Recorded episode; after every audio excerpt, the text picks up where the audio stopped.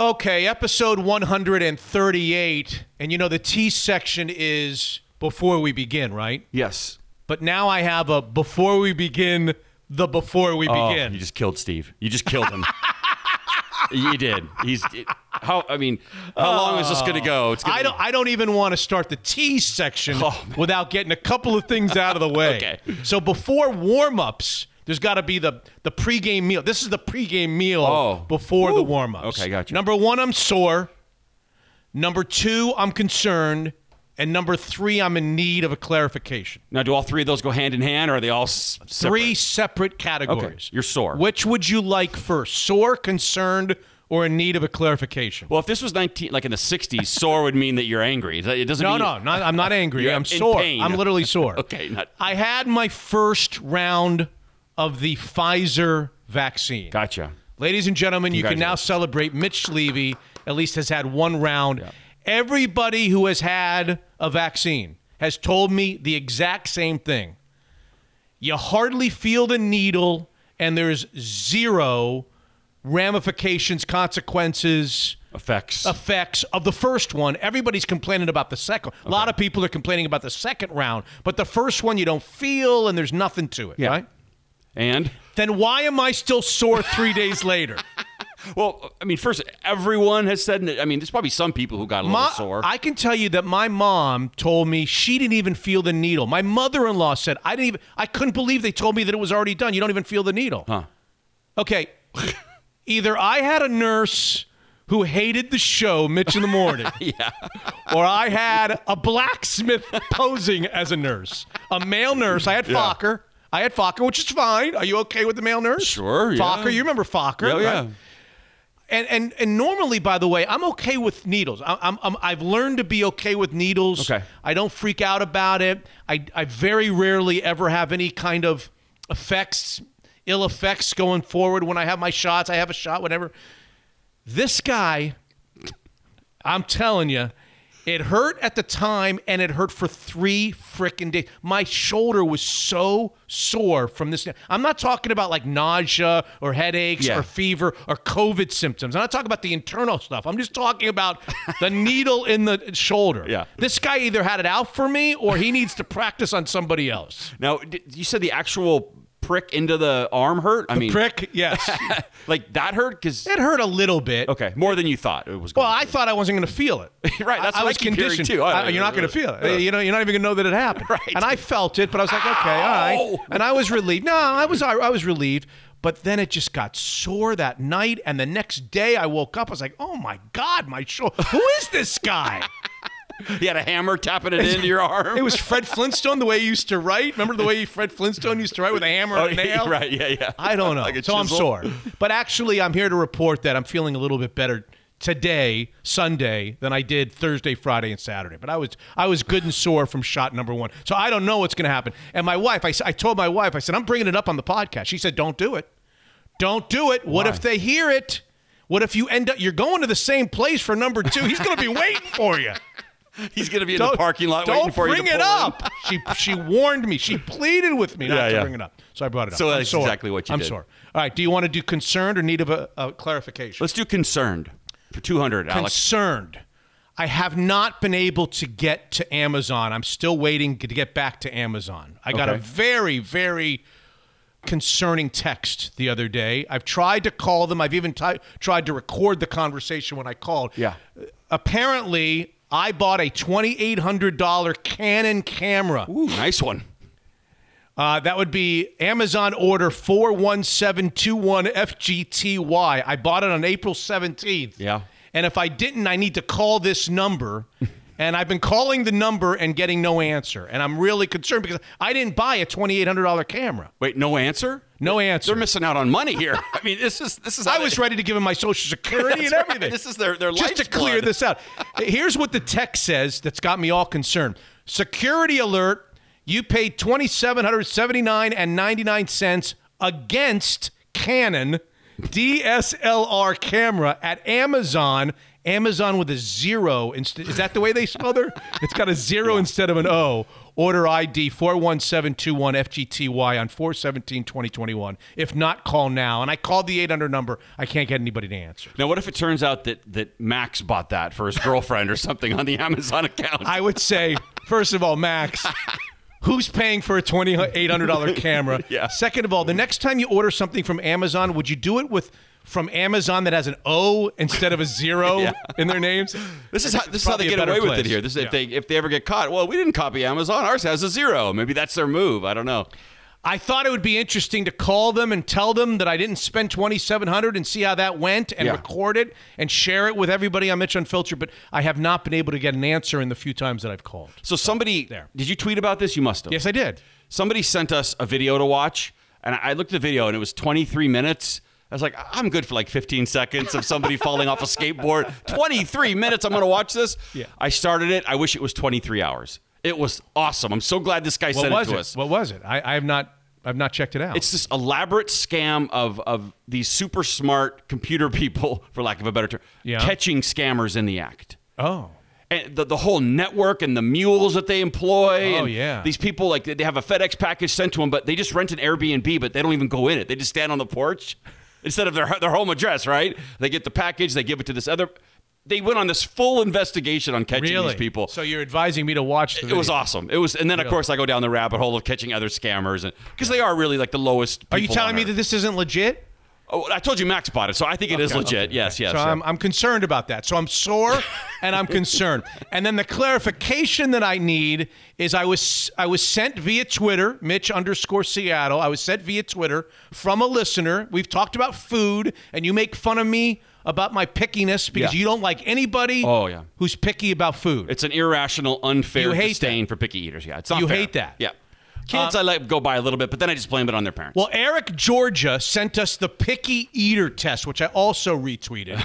You get 1 point for every food you will not eat, and will not is in caps. Yep. And I've been struggling with this. There are 63 items, Hotshot. 63 items on the picky eater test, and you get 1 point for every one you will not eat. Okay? And I retweeted this, and I got 7 or 8 people that said, I'm a 21, I'm a 14, I'm a 7, I'm a 31, I'm a 19. There's 63, 31. Apparently 63 objectionable food items on this list.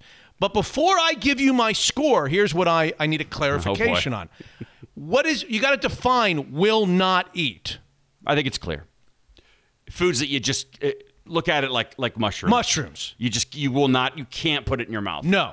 It's not foods you choose not to eat. That you don't like. Yeah, that you don't care for. You prefer something different, but you would eat it. You would eat it if someone offered you $10,000.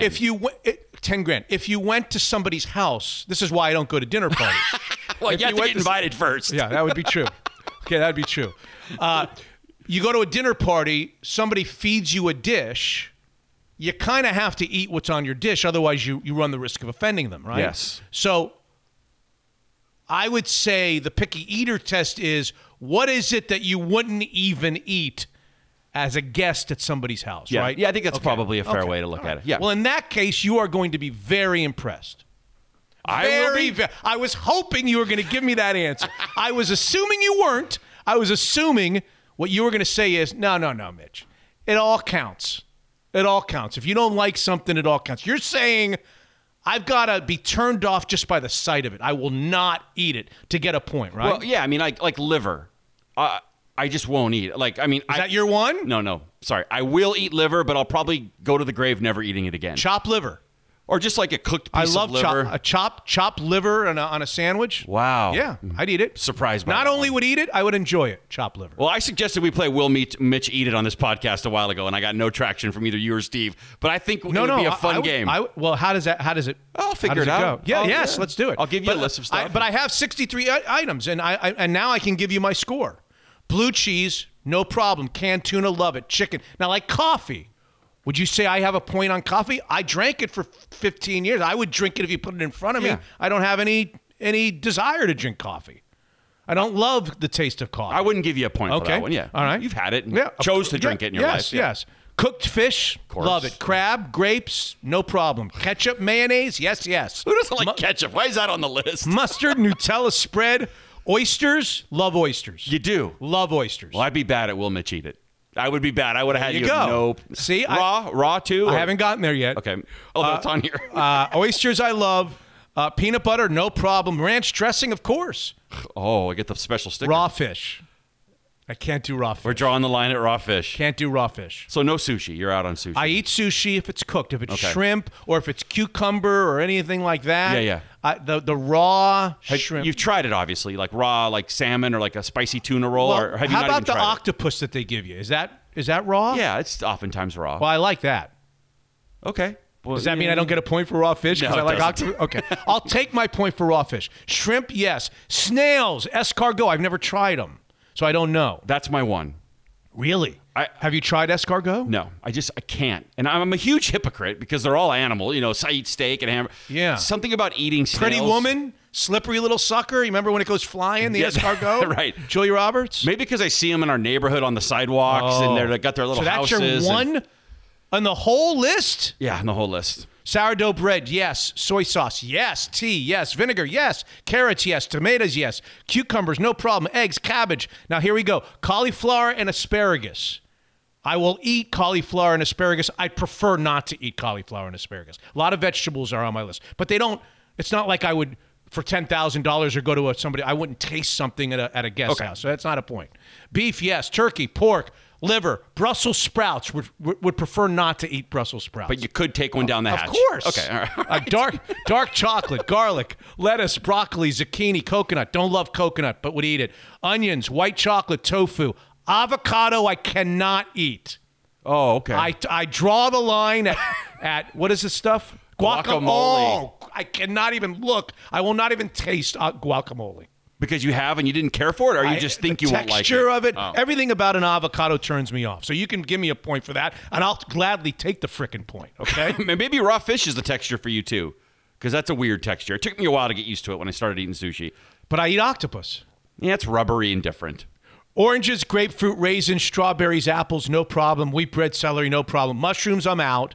I don't like eggplant. I think I'm gaining a point on eggplant. I won't even taste eggplant. Okay. Don't like eggplant. I don't love it, but I would eat it. Beets are fine. Watermelon, cottage cheese, pickles, peas, pineapple, bananas, milk. Olives I hate. Yogurt and beans. So how many were there? 5? There's 63. Maybe? Yeah. So, hey, not bad. It's a cockamamie list, though. I mean, come on. Ketchup and cockamamie list. Strawberries, grapes, all that stuff tastes good. We got to dig in a little bit on this list. It's not all right. Good. By the way, you said I'll play the game if you want to play the game. Will Mitch eat it? Will Mitch eat it? Yeah. I'll come up with a list. Okay. I'll get you. Can we get the listeners involved somehow? Yeah, somehow. We'll have to figure that out. Yeah. But I heard you talking, and I don't know who you were talking to about it. Yeah. It might have been another podcast you were on, but you said something about you like food hot. Like you don't like the takeout food. It cools. Something happens on the way home.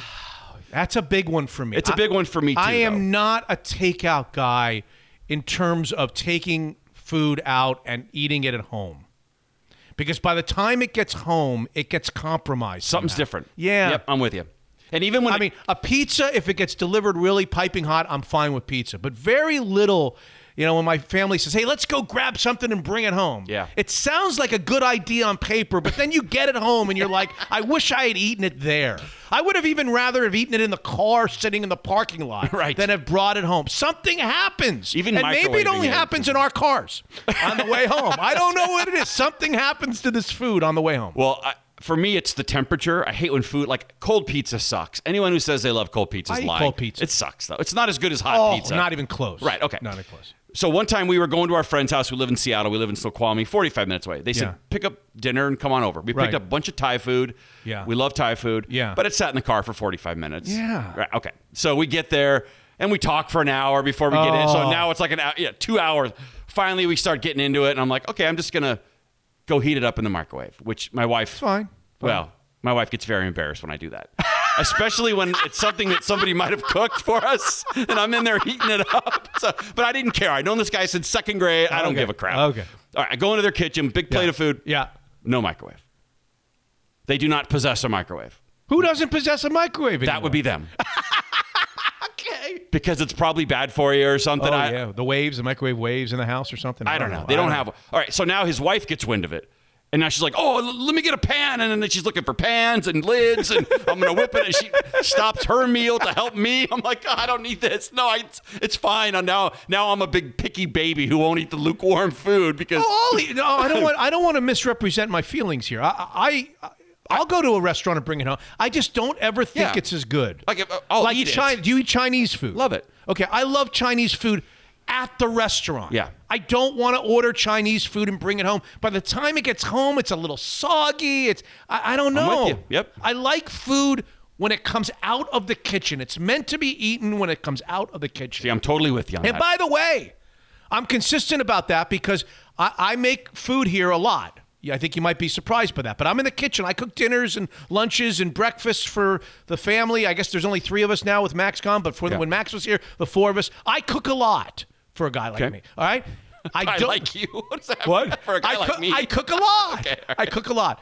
I hate it when they don't come straight. When I call them and I said, dinner's ready. Now, I've been cooking it for 30.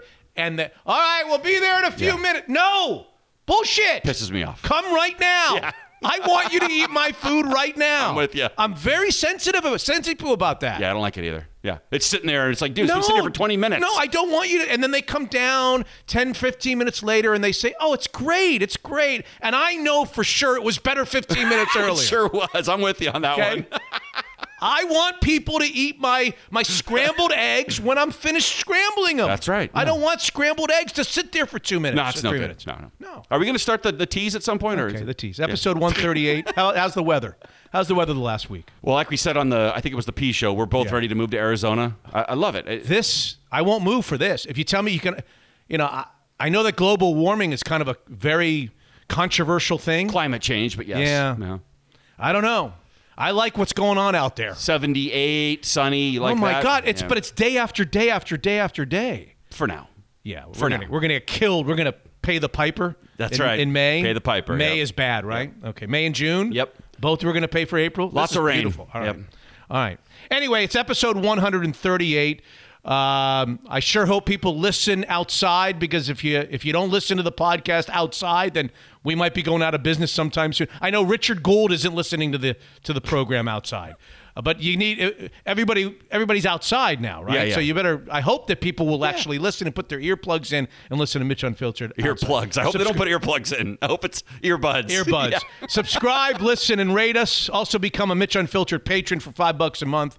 Good extra shows the rest of the week. 138p I thought was good. It was very sportsy. If you're one of these people that don't like it when Mitch talks about picky eater tests and Canon cameras and shots, vaccines, shut the hell up, Mitch. Yeah. Go to sports. You want sports. 138p was very sportsy. We did NFL draft. We had a draft guy on. He told us who's going to be available for the Seahawks in the second round and whether that. He said 95% that they will get a starter when they pick in the second round. I'll take a starter. I'll take it, yeah. I want a starter. We had the return of the NBA to Seattle. We did a lot of stuff on 138p. A couple of notes to read. Dear Mitch, I got a kick out of you and Hotshot Scott addressing my request for more F-bombs on episode 136. So he's following up. While the request was only slightly above a joke, it's easy to appreciate your decades of muscle memory behind the microphone. We explained that the reason I don't find myself laying F-bombs out there on the podcast is because I'm so used to not. Yeah, it feels weird. It would feel almost contrived to do it. Forced, yeah. Right?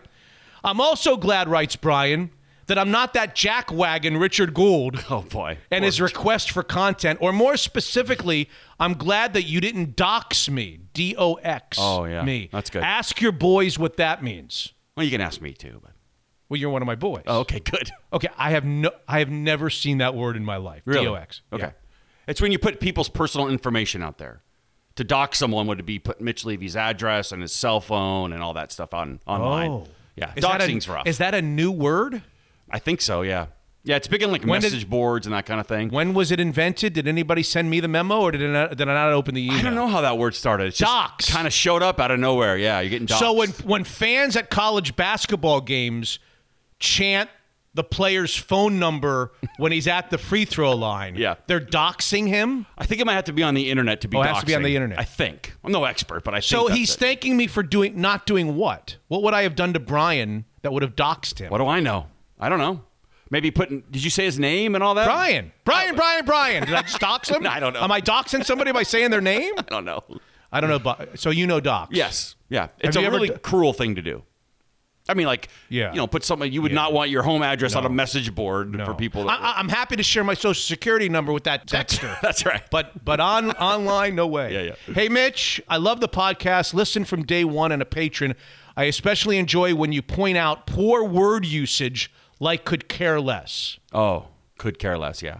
Drives you nuts. But it drives me nuts, too. Yeah. It's couldn't care less. I know it is. And nobody uses it right. You made this clear to me in 1995. I did. Did I explain to you why? Yeah. Okay, because if you could care less, then... Well, then it's not the thing then, you could care least about. Well, you could care less about more stuff. Well, I was going to say, when somebody says I could care less, they're trying to tell you that they don't care. Yeah. Well, if you could care less, that means you do care. Right. You couldn't care less. I'm with you. Means you're at a zero. You don't have to convince me. Okay. I'm with you. But then he says, you have one that bothers me, Mitch. Oh, boy. I'm embarrassed. He couldn't just give you a compliment, could he? Because he really didn't write me to tell me that he likes the way I do that. He only wrote me to tell. It's like what Al McGuire, remember the great college basketball coach Al McGuire? He said to me in a famous interview we did on KJR, people love that interview. Al McGuire called in before he died, old man Al McGuire. Okay. And he said to me, he said, Mitch, I got some tips for you. It was great. He just went through a couple of tips. All right. He said, if a guy from New York calls you, ignore the first three things that he says because he's really calling about the fourth thing. That's pretty interesting. That's good. A New Yorker never really is calling you about the first three things he says. Well, this is this guy. Joe says that, Mitch, it's not coming out of the woodworks. It's coming out of the woodwork. So you haven't noticed that. The woodwork. I haven't noticed you say woodworks. I do. Oh, you do? I do. I'm shamefully embarrassed and guilty. I've said it wrong for all these years. I've never noticed you saying woodworks. It's coming out of the woodwork. Of course it's coming out of the woodwork. Yeah. What the hell's wrong with me? Why'd you let me do that? I don't remember ever hearing you. I would have noticed it because that would have bothered me. What? Woodworks? Oh, yeah, that's not good. Hey, Mitch, just some comments about episode 137 before we begin 138. I know you got a letter from somebody who didn't like the other stuff segment. It's now called the Richard Gould segment for a reason, by the way. Or when you don't talk about sports. That's my favorite part. I also love Scott, so keep him on. He's funny. Nice. And a great counterpoint to you and your opinions. He's got great stories, and I like the other stuff segment. With regard to the guy, I can't recall his name, though, who was in high school for 8 years. I think this is the real reason she's writing. Yes. I don't think it was the first three things. Nah. She might be from New York, Maureen. The Trojan horse. With regard to the guy... I can't recall his name, who was in high school for 8 years on episode 137. Didn't that come across creepy to you? He's trying to hit on 17-year-old girls as a 26-year-old guy. Yuck! Just so he can lose his virginity. Just a thought. Also tell Scott, loved his Stevie Nicks profile. Nice. Thank you. From Maureen. Thank you, Maureen. Yeah, I mean... we got a few of these. Oh, you did? Oh, yeah. Yeah. And I'm equally as embarrassed to tell you that it didn't hit me when I was doing the interview and editing the interview and getting the interview. I laughed, I chuckled, I thought he was funny, I thought he was odd, I thought he was awkward, I thought he was strangely entertaining, and then I put it together and I sent it and we put it on the show, and it never dawned on me, and now we've had a lot of listeners say, ooh, yeah, he was staying in high school so he could hit on seven, and now it makes a lot of sense to me. I see that now, but why did I miss that the first time around? Explain that to me. Well, it's so preposterous that he did that. Maybe part of you was like, did he really do that? I mean, do you think he... 6 more years in high school? Maybe a... I mean, I don't know. Do you think he really did it? I mean, maybe... Well, you think he's lying about it? 6 years and didn't get caught? 10. 10 total years. Well, yeah, 6 more after you go 4. No, I thought there were 4 in high school. I don't know. Okay, anyway. It just... Maybe it's because I didn't take him so literally about the sex. I know he was joking about getting laid all the time. Yeah. I was kind of thinking, oh, he felt like a loser. He didn't feel fit in. He wanted a girlfriend, and he didn't want to leave high school. Maybe I just took it more as a... Is it possible I took it more as just a general... A general comment about where he was. I wasn't thinking about really the sex. You're thinking more part. Socially as opposed to like... He felt out of place, and he wanted to feel like as one of the crowd, before he went off to college. That's kind of the way I took it while I was laughing at it. But other people didn't, Hotshot. Well, when you put it in the way of 17-year-old and 26-year-old, yeah, that doesn't sound good. Didn't sound good. I didn't understand how he went from being the worst ladies' man in the world to, then I moved across country with my girlfriend. Like, he didn't explain how he got the girlfriend. I was curious about that. Yeah, I didn't do a good job at filling in those blanks. That's why I wish I would have interviewed him to really get the best out of the guest that we could. But, so part of me's like, so was he a good guest or not? Is he qualified for the best of show or not? Rick Rosner. What did you think? I was entertained by it, but now that she... Was it Maureen that put this? Maureen, yeah. But when she puts it this way, though, it is kind of like, I don't know. Might want to stay away from that going forward. If, in fact, it's all true. Oh, boy. If it's true. But he was interesting. He was a fascinating life. But, yeah, I mean, she's right. If he's 26, he's hitting on 17-year-olds. I like the suing Who Wants to Be a Millionaire story. His whole life is interesting. It's hooked up with Kimmel somehow. And got the second highest IQ in the world. By the way, yeah. Worked on remote control. I mean, just, yeah, interesting life. That part is a little rough, yeah. And he's married for like 35 years to the same woman. 30 years. They're celebrating like their 30th anniversary. Yeah. I don't know. Okay. Yeah, I don't know either. At least David Barrett was sweet. He was great. One shining moment. Yes, he was awesome. The creator of One Shining. He was sweet. Yep. All right, guests on this episode 138. We got to finish the tease because, God, it's going to be time for 139. We're wandering again on episode 138 a little bit with the guests. I hope you'll just oblige. Okay. Or humor me, as they like to say. Bernie Madoff died at age 82. He did. Were you ever interested in the Bernie Madoff story when it all broke down? Extremely. You were? Yep. Yeah, I didn't really quite understand what a Ponzi scheme was when it broke, but then my brother-in-law basically said, he explained it in a way that I could understand because he knows I'm kind of a dipshit and stuff like this. So he said, let's say that you own a hotel and you rent out, but the hotel only holds 100 rooms, but you rent out 150 rooms. The problem is everybody wants to go to bed at the same time. That's how he explained it to me. That's a terrible explanation. No, I think it's pretty good. At some point, everyone's going to want their money at the same time. He would have got away with it had everybody... I think you could do it a little simpler. Okay. Well, it worked for me. I think I'm a little simple. I won't try. Ponzi schemes are fairly rudimentary. Yeah. Elementary is rudimentary. Not rudimentary is not the right word. Elementary, I think. Basic. Essentially, you're taking from one guy and giving it to the other. Yeah. And then you're taking from another guy and giving it to the other. And you're giving false numbers as well. You're throwing false numbers in there to make them think that their money's doing well. Essentially, what you're doing is you're promising a return on an investment on principle. So if I give you $1 million. Oh, good. You say to me, Mitch, you give me $1 million. You give me any amount of money you want. I can grow that money for you. Yeah. And I say to you, how can you grow it? How much can you grow it? I can invest it and return 8% every year on your money. I'd say to you, okay. Done.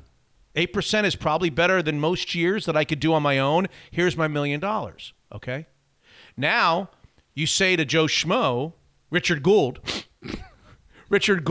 gives you $1 million and you promise him 8%. So what do you got to give me every year?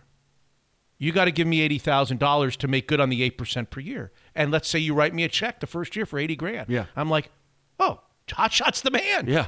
He's got my $1 million. That's my principal, which, by the way, I'm never getting back. I don't know that. Oh. And he's giving me $80,000 every single year, $80,000. And all you're doing is you're taking in millions from other people to pay the interest each year. Right. But the principal, everybody's getting their interest payment and thinking, this guy's unbelievable. Right. But what they don't know is he's taking the principal. He's paying off the interest to other people, and he's keeping the rest of the principal. And he's living like a king. And no one's ever going to get that money back. That's what Bernie Madoff did. Yes. No one's ever going to get their principal back. But the problem was the economy crashed, and everyone came calling for their money, right? Yeah. At some point, you're allowed to say, okay, I want my principal back. Of course, yeah. It's your money. And then if he doesn't have it, no, he did not. We have a problem. We did, yeah. We're laughing, but this guy ruined people's freaking lives. $65 billion. $65 billion. This guy stole... from charitable organizations. This guy decimated charitable organizations, right? Yeah, I mean, it's... Holocaust survivors. He took all of their money. He ruined thousands and thousands of families. And he's known... The thing is a marquee thing because of all the superstar A-listers that he took from. Yeah. But for every Steven Spielberg who's on the list, there's 100 Joe Schmoes whose parents... at 80, lost all their money to this guy. That's right. Okay. Mm-hmm. Yeah. I mean, you have to be the most psychopathic person ever. So I asked you if you had read Wizard of Lies, and you told me you saw the movie Wizard of Lies, starring Robert De Niro. Yeah, they have movies so you don't have to read. It's awesome. Go ahead. Okay, you saw the movie. Yes. Okay, you also saw Michelle Pfeiffer play the wife. Mm-hmm. Do you remember the movie? Yes. You also saw the woman, the writer, interviewing Bernie Madoff, interviewing Robert De Niro as Bernie Madoff in jail. Yep. She played herself. The author is not an actress. I didn't know that. The author is Diana Henriques. She wrote the novel. She wrote the best-selling book, Wizard of Lies, and then she starred as herself in the movie with Robert De Niro and Michelle Pfeiffer. I love it. She is the foremost writer of Bernie Madoff. She visited him in jail. She interviewed him in jail twice or three different times. She interviewed the mother, the wife, the sons before they died. I mean, she was on the in more than anybody. She is a guest. She's guest number one on episode 138. And in the same segment, Hotshot, of Diana Henriques talking about what Bernie Madoff did and how unbelievably monumental and historic it is, what he did. Mm-hmm. Right after she's finished in segment one, we have Eileen Kent, whose parents lost all their money before they died to Bernie Madoff. So we have the writer, the author, and then we have a victim because he passed away at the age of 82 last week. People so we're wandering away from sports in segment one. Because you're right. People like Steven Spielberg are still going to be able to eat somehow, right? Right. But then the average person who put their life savings in the trust of this man, put their life savings decimated. In the trust. Done. Yeah. Had to go back to work at 80. Retired, had to sell their retirement home. So sad. Some of them on the streets. I mean, this guy just did it to everybody. I don't want to give anything away, so just tell me if I am. But was there ever a time where she felt that he was giving a little remorse when she was interviewing him in prison? Listen to the interview. Gotcha. Okay. Listen to the interview. So segment one, interview segment one, Diana Henriques, who wrote the book and starred herself in the movie, and also somebody whose parents lost all their money, or most of the vast majority of their money to Bernie Madoff. Segment number two is Charles Adams, who was featured recently in HBO's Real Sports. He's a really interesting, fascinating Minneapolis man who both is a successful inner city high school football coach in Minneapolis and a longtime member of the Minneapolis Police Department. Oh, okay. So at the same time as he was mentoring young kids, black kids, he was on the police force with Derek Chauvin. Oof. The Dante Wright thing, the George Floyd thing. He was in the middle of the riots and coaching football at the same time. Very intriguing man is Charles Adams III, and he's with us in segment number two. Okay. Interview segment number two. And then segment number three of the interview is a girl named Hope Trautwein. Okay. And she did something on the softball field that no one had ever done before here. Ever. I can't wait to hear. She is a Division I softball pitcher for the University of North Texas. Their basketball team won a few games in the NCAA basketball tournament, as you remember. Yep. What did she do? She threw the perfect game. Okay. What would be the perfect game? I mean, so a perfect game is like no base runners. No base runners. 21 up, 27 innings. 21 up, 21 down. What would be the perfect game that had never been done in Division I college softball? Don't tell me 27 strikeouts. 21 strikeouts. Or 21, I'm sorry. Struck out every batter. No batter got a ball in play. Gosh. Wow. No batter got a ball in play. And she'll tell you that in the fourth inning, one of them tried to bunt just to get the ball in play to ruin the perfect game. Yeah. And they fouled it off. They tipped the ball. They didn't get the ball in play. Those softball pitchers, you couldn't pay me to stand in the box with them. They come so fast. And now they can throw curves, and they throw these rising fast. I mean, it's impossible to hit some of these pitchers. Hope Trautwein, University of North Texas, the perfect game, the first ever in college softball history. Division I college softball history will also be with us on episode 138. So before we begin episode 138, a tip of the cap to our partners, our sponsors like Evergreen Golf Call, tax advisors, certified financial planners, and experienced portfolio managers working together to bring retirement planning, taxes, and investments under one roof. EvergreenGK.com. Evergreen Everything Wealth. Zeke's Pizza, uniquely Northwest, with the best craft beer selection you'll find anywhere. And by the way, you can have your favorite beer delivered to your door by downloading the Zeke's Pizza app now in Kenmore, and coming soon to Bellingham. Zeke's Pizza, homegrown in the Northwest. Daniel's Broiler finally has some really good forward momentum. More and more are returning to the Northwest tradition for special occasions at Daniel's, Leschi, South Lake Union, Bellevue Place, a world-class steakhouse. A huge thank you to John Waterstrat and Fireside Home Solutions for sponsoring both the March Madness contest and our Mitch Masters pool. Fireplaces, fire pits, garage doors, FiresideHomeSolutions.com. Jordan Flowers' team at the Kirkland office at Guild Mortgage has been saving Unfiltered listeners lots of money for a few years now. Still some great opportunities and numbers on refinances. All you got to do is spend 7 minutes with Jordan or a member of his team. 425-250-3150, the Kirkland office of Guild Mortgage. Here we go. Episode 138 begins right now. Unfiltered. If I said to you when you were a kid, the University of Arizona is going to hire a new basketball coach, and they're going to take the assistant from Gonzaga in Spokane as their new. Think about how ridiculous that would sound. Unfiltered. The fact that the Minnesota Timberwolves star player does not know who Alex Rodriguez is, has no idea. I mean, and this was not like some sort of a, like put on, like he's, like you're like, oh, was he joking around or whatever? No, he was totally dead serious in this video. Mitch is unfiltered.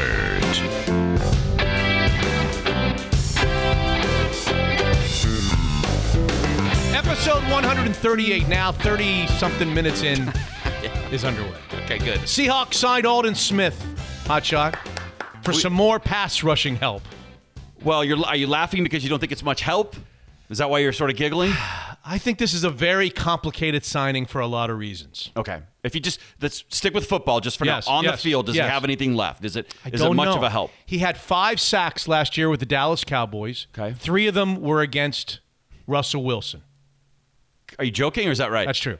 Okay. Well, yeah. 60% of his sacks are against Russell Wilson. No wonder I thought he had such a great year last year. As I tweeted out, the signing of Aldon Smith is good for 10 sacks for the Seahawks. The 5 that he'll get and the 5 that Russell Wilson won't have to take at the hands of Aldon Smith That's right. on one of the opposing teams. So we're teams. plus 10. You're plus 10. Okay, good. He had a 3-year stretch in 11, 12, and 13. We talked about this on 137P, right? 42 sacks in 43 games. 1 sack per game. Do the math on that. That's an average of 16 sacks a year. Over a 3-year period, 42 sacks in 43 games. But then he was suspended from the league. A lot of problems off the field. Substance problems off the field. Domestic violence problems off the field. He was suspended, I think, for more than four seasons. And then he made his return to the Dallas Cowboys with his 5 sacks last year in 10 games. Yep. So the Seahawks are taking a shot on Aldon Smith. Were you excited when you heard the news or not? I think it's help. Yes, I am excited. Okay. I think he will help, but it is complicated like you alluded to. It's complicated for a lot of reasons, not just the domestic violence thing, which we can talk about a little bit if you want to since it's called Unfiltered. But it's complicated because they've got all these guys. Not all these guys can be on the team, or at least the active roster. They now have Aldon Smith. These are pass rushers, right? Aldon Smith, Carlos Dunlap, Benson Mayowa, Kerry Hyder, Daryl Taylor, the rookie who we haven't seen yet play, who's supposed to be the next coming of you-know-who, Michael Strahan, Daryl Taylor, Rasheem Green, Alton Robinson, L.J. Collier. I just named 3, 6, 8 guys. Yeah. Not all of these 8 guys are going to be on the team and going to be able to help. I can tell you that. Well, this is how Pete likes it. He likes to compete. He wants his guys to compete. He put the Pete in compete. Okay. So this is how he likes it. So I don't know which of these guys are going to be good, productive, who's going to stick, who's not. They're throwing a lot of you-know-what against the wall here. None of these guys are studs because they don't have the stud, unless Daryl Taylor is the stud. Yeah. They don't have the 13, 14 sack per year guy. They're trying to They're trying to go out and do some bargain shopping and see if they can take a little of this and put it with a little of that and throw in a little of this and see if they can put together a pass. They're trying to get their 13 sacks via 3 guys. Yes. 4.5 a piece or whatever. Yes. So I don't know how this is going to work out. Do we need an Alton and an Aldon? I mean, my brain can only handle so much. You might not have both of them on the team. We don't even know that Aldon Smith is going to be on the final roster. For all we know, he won't make it. Well, I don't know. We sat here. I mean, at least I know I was bitching and complaining that the Seahawks they can't make any moves. They have no money, no draft. Yeah. So at least John's finding a way to be proactive and going out and getting people. Now they might all suck, but at least he's not sitting around doing nothing. He's at least trying. That's what I like. They all in their if we could have all of these guys from their prime. Oh yeah, forget about it. Yeah. We can make our plans for the Super Bowl. Right. I mean, Dunlap in his prime, Aldon Smith in his 17 sack per year, 18 sack per year prime. Yeah. Right? It feels like they go out and they get these guys who are a little long in the tooth, who at one point were great pass rushers, and they hope that they can just string them all together. Patrick Ewing on the Sonics, is that what? And then there's the other thing, which I don't know. Do you want to talk about it or not? In 2012. John Schneider famously said when he was defending the Seahawks' decision to draft Frank Clark. Do you remember the Frank Clark story? Yep. I think he got himself kicked out of Michigan. Something happened or didn't happen in a hotel room where it was nasty, right? It was ugly. Yeah. It was ugly. He said when he was asked in 2012, he famously said, "We would never have a player here who struck a woman." Right. Okay? And there have been guys since. Jaron Reed, for an example. He was suspended, I believe, for 6 games for a domestic violence issue. They re-signed him. Maybe they went and investigated and decided he did nothing wrong. There have been guys. Trust me, there have been guys since 2012. And now he goes out and gets Aldon Smith, who was suspended by the league for a domestic violence incident with a fiancé many years ago. I'm not sitting here saying that John Schneider and the Seahawks should not sign these guys. I mean, I'd be the last guy to not believe in second, third, and fourth. Look, the biggest proponents of second, third, and fourth chances are guys like me who needed second, third, and fourth chances. Yeah. So I'm not here sitting on some sort of a pedestal saying, oh, they should have not brought him in. You're not on Mount Pius. No, definitely not. I am nowhere near it, at the very bottom of it. The question is, should he have said that? Did he get himself in trouble by being on the record saying we would never have a Seattle Seahawk who struck a woman? Yeah, he backed himself into a corner on that one, didn't he? Yeah, I think it was a poor choice or poor decision to go out and say that. And again, that was 9 years ago. Maybe he's a different guy now. And looking back on that, he wishes he wouldn't have said that. We all grow and we all change and mature. Yeah. I think he was trying to say the right thing, but I would like to look at all these players kind of case by case. I mean, Frank Clark was 21. I mean, Aldon Smith is 31. I'm sure Aldon Smith's a different guy than when he did those things. People can change as we know. I hope people can change. Yeah. I hope we're open, that society's open to the idea that people should get some opportunities after they make mistakes. But he said that, and then he signed him this offseason, and there's some other guys and what have you. I just wanted to bring it up. Anyway. Yeah. No, if I were him, I would not have said that. What it does is it makes you look like you're either going to become a hypocrite, or you're going to be a liar. There's not really any upside, because you could get a really good player, and maybe he is a different person. I'm not talking about Aldon Smith necessarily. Right. So now he's just stuck. Now he just looks like a hypocrite for bringing somebody in when he didn't have to be, because people can change. What happens if Aldon Smith has an incident off the field? Right. As a member of the Seattle Seahawks. Yeah. Then do we really start throwing back the 2012 comment in John Schneider's face if something goes awry off the field with Aldon Smith? I don't know if it's fair to throw that back in his face. Maybe Aldon Smith did a great job of convincing John Schneider he's a different guy. Okay. Maybe people in Dallas say he was the utmost citizen, and I wouldn't throw that back at John Schneider. A couple of other things for segment number one. While we're talking about off-the-field incidents, maybe that wasn't Aaron Donald who hit me. Yeah, I have that in my notes as well. Yeah. Now, by the way, was that dude wearing a Washington State Cougar sweatshirt? Have you seen that guy? You saw him, because you pointed out, you saw how bad his face looked after the incident. Like that. He was wearing a Cougar sweatshirt. Yeah. Can't get away from the Washington State University. What do you think of? Oh, on second thoughts, that wasn't Aaron Donald. Sorry about that, fellas. And in fact, I don't know how much have you read. No. Aaron Donald's attorney went on 93.7 The Fan in Pittsburgh to talk about this. It happened in Pittsburgh, right? Yep. And he actually said Aaron Donald helped this guy from getting his ass kicked worse, because Aaron Donald saw that guys were pummeling this dude, and Aaron Donald's pulling people off him. He was a peacekeeper. Completely saved this guy. This guy could have got his ass kicked worse. Aaron Donald's picking guys up with one hand. And so here I am suspending Aaron Donald. I know. When I saw that his eye was completely shut, I was like, that looks like a punch from Aaron Donald. It kind of made sense if, in fact, that's what somebody would look like if they were to fight. Turns out Aaron Donald was trying to save the guy, trying to help him, pulling people off of him. So, yeah. I guess we jumped to conclusions a bit on that. Yeah. And by the way, it says that the guy took a swing at Aaron Donald with a liquor bottle and like grazed the top of Aaron Donald's head. Oh, God. And Aaron Donald still didn't kick his ass, which he probably would have had a right to. Speaking of taking a swing at somebody with something, did you see the video I sent out? The two big guys.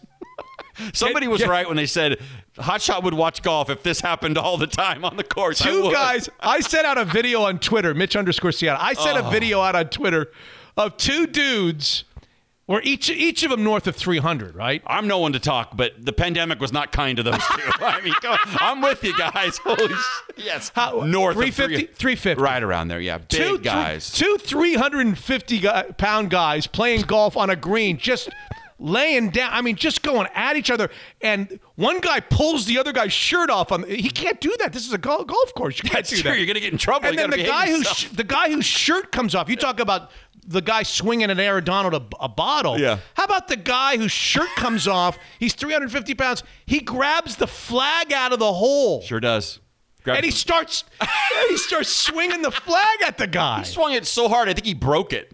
I think it like snapped. Oh, I mean, he swung at his... Because first I'm like, is this fake? But then I saw him swing that. Oh, you thought it was fake? Well, I'm always skeptical at first. But then he swung so hard, he would have killed that guy if he would have hit him. There have been some great videos that I've come across in the last week. But the two big guys fighting is very worth looking up. It's hilarious. It's really funny. It's funny. Have you ever seen something like that on a golf course where two guys get... I mean... No. People can get fiery, but on a golf course? I mean, come on, man. Jeez. How mad can you get when you're playing golf? I have no idea.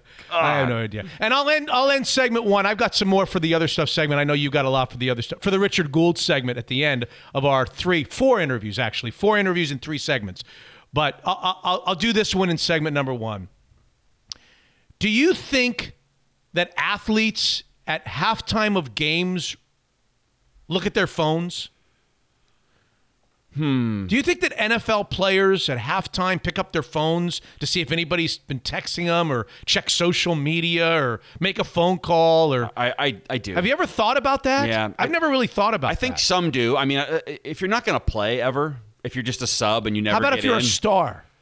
Like, I bet Russell Wilson does. Does Russell Wilson check his texts at halftime of games? I can't imagine that he does. I mean, but maybe he'd say, well, I do have a family. I just want to make sure everything's okay. Here's the thing. Here's the reason why I ask.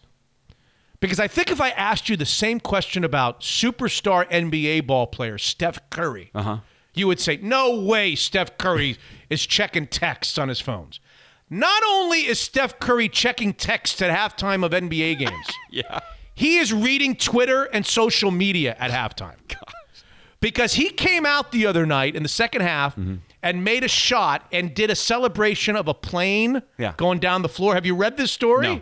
He did and the reason he did a celebration of a plane after a three-pointer in the second half is he got a tweet from somebody that was requesting. He was taking requests. He read at halftime, that's awesome, would you please, after a made three in the third quarter, do a plane? And he did it. And the request, by the way, came from a media member that he knew, and she asked him in the post game, "Why did you do the airplane thing?" And he says, "You know why I did the airplane thing." He totally is reading Twitter at halftime. That's how you know basketball's too easy for him. I don't know if I'm disgusted by that or I'm entertained by that. Is he effective on the court? Yeah. Okay. Well, I think we're all good with it then, right? NBA players are reading Twitter at halftime? I know, but these guys, they all grew up with it. Like, this is their life. It's their life's blood. I mean, this is what they do. Oh, my God. It's different for us. We didn't grow up with it. Now I got myself thinking that baseball players in dugouts between innings, like waiting to go up to bat, they've got their phones out? Probably. I mean, Pinella was sneaking cigarettes in the dugout. Yeah, Pinella's not playing. Okay, fine. Cortez Kennedy was eating hot dogs on the sideline. I'm not happy with Steph Curry. I like Steph Curry. Yeah. I don't want to think that Steph Curry reads text messages and Twitter and Facebook and Instagram at half times of of regular season. This is not even a preseason game. This is a real game. They need these games to make the play. Now, he probably scored 48 that game. Is he effective or not? No, like, but I don't want to think as a fan that they're reading their phones. I mean, stop reading your phones, Steph. Why does it bother you? I don't know. Because I think I always thought, okay, an athlete of that magnitude gets to the game, gets to the court, puts his phone, turns his phone off, puts it in his locker. All business. It is all business, warms up, plays the game, and then after the game, after a shower, goes to his locker, turns on the phone, and all the texts start coming in. Yeah. Everything starts populating, tweets start coming in, and then he has to catch up like the rest of us. Yeah. I'm not thrilled knowing that they go to halftime doing this. You think all athletes go in there at halftime and start doing sit-ups and push-ups? I don't know what they're doing. Put the Rocky music on. Apparently not. They're reading their phones. Yeah, basketball's too easy for him. He can do whatever he wants. It's fine. If he's scoring at that clip, he can do whatever he wants. Again, it's not us. These guys are born with this stuff. They're born with the internet. It's who they are, right? Okay. Grandpa Levy, come on. It's who they are. Get off my lawn. Totally. 4 interviews in 3 segments, and then the Richard Gould Other Stuff segment. It's time for Quizlet number 3. I improved from 1 to 2. Ladies and gentlemen, here she is, Katie Versio, Senior Financial Planner, our partners, Evergreen Golf Call. How you been, Katie? I've been good, Mitch. Thanks for having me. How are you? I'm good. I'm fearful, but I'm good. Let's go. 3 questions. Okay, so I'm going to start you off with an easy one, and the topic today is about taxes. Okay. The 2020 tax filing deadline has been pushed back from April 15th. What's the new tax filing date? Is it July 15th, May 1st, April 30th, or May 17th? Easy one, May 17th. They gave us more time in 2020 than in 2021. Yes, I tried to trick you there. Last year it was July 15th, but this year it is May 17th. Okay, 1 for 1. Question 2. So tax reform is a major topic on everyone's mind this year. Biden's administration is proposing increasing the top income tax rate from 37% to what? Is it 40%? 42.5%, 39.6%, or 38%? I'm going to be 2 for 2, 39.6%, Katie.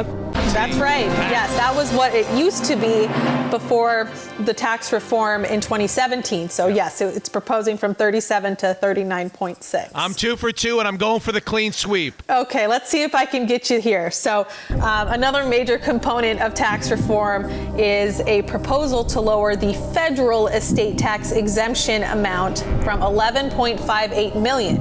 Now, Washington State has our own estate tax exemption amount. So is that $1 million, $2.193 million, $4.2 million, or $6.193 million? The Democratic way, Katie. I don't know what Washington State's current tax exemption is. I should know that. I'm going to throw out the extremes. I'll throw out A and D. Let's go $4.2 million. I'll stay with C. Okay, so actually it's B, $2.193 million.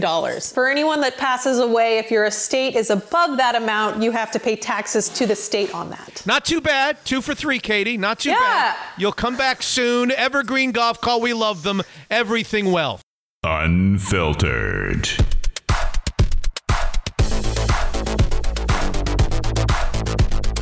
This is a CBS News special report. Good morning, everyone. I'm Katie Couric here in New York, where Bernard Madoff has just been sentenced for the biggest investment fraud in Wall Street history. A federal judge ordered Madoff, who is 71 years old, to serve a maximum 150 years in prison. All right, we're just getting some news into the newsroom, Anne-Marie, that Bernie Madoff, the well-connected investment advisor who was convicted of running one of the longest Ponzi schemes in U.S. history, has died in prison. He was 82 years old.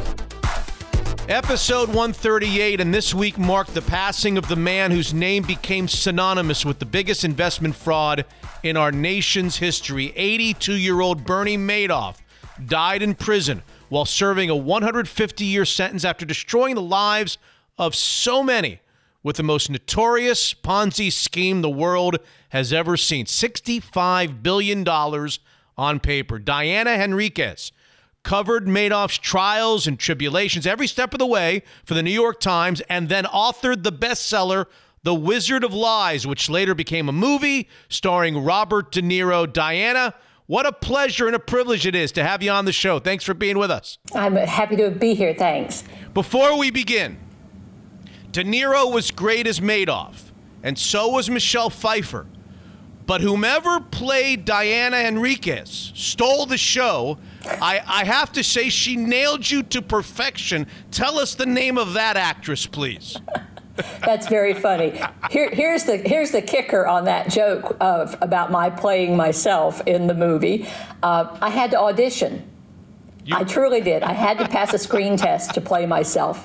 It was surreal. I mean, a psychiatrist could have a lot of fun with that, but nevertheless, it was a once-in-a-lifetime experience, obviously, to sit across a table on a movie set and watch De Niro just completely disappear into this persona that he has created for Bernie Madoff, which was eerily accurate, just an amazing piece of work, and I'll never forget that experience. How did the author like the final product? You know, I'm probably the only happy adapted author in America.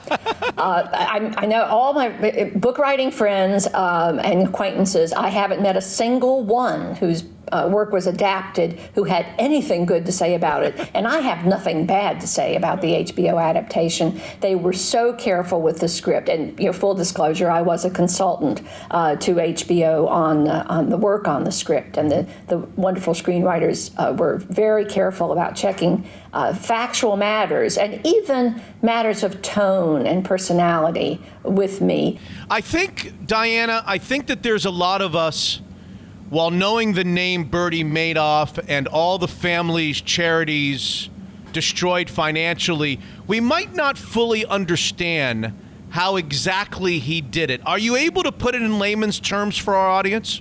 Well, sure, Mitch. I mean, the sad thing is a Ponzi scheme is one of the simplest frauds there is. It's just a liar with a bank account. That's all you need, a trusted liar with a bank account. And basically, the scheme is to rob Peter and pay Paul. That's what it is. Money taken in from later investors is used to pay the promised returns to the early investors. There's no actual investment activity going on. What made Madoff's Ponzi scheme so remarkable was that it went on for so long and that it reached around the world, which was extremely unusual, and that it kind of broke all of our stereotypic rules for a Ponzi scheme. And you know those as well as I do, Mitch. You know, the pie in the sky returns, the kind of investment pitches that make you say, gee, that sounds too good to be true. Mm-hmm.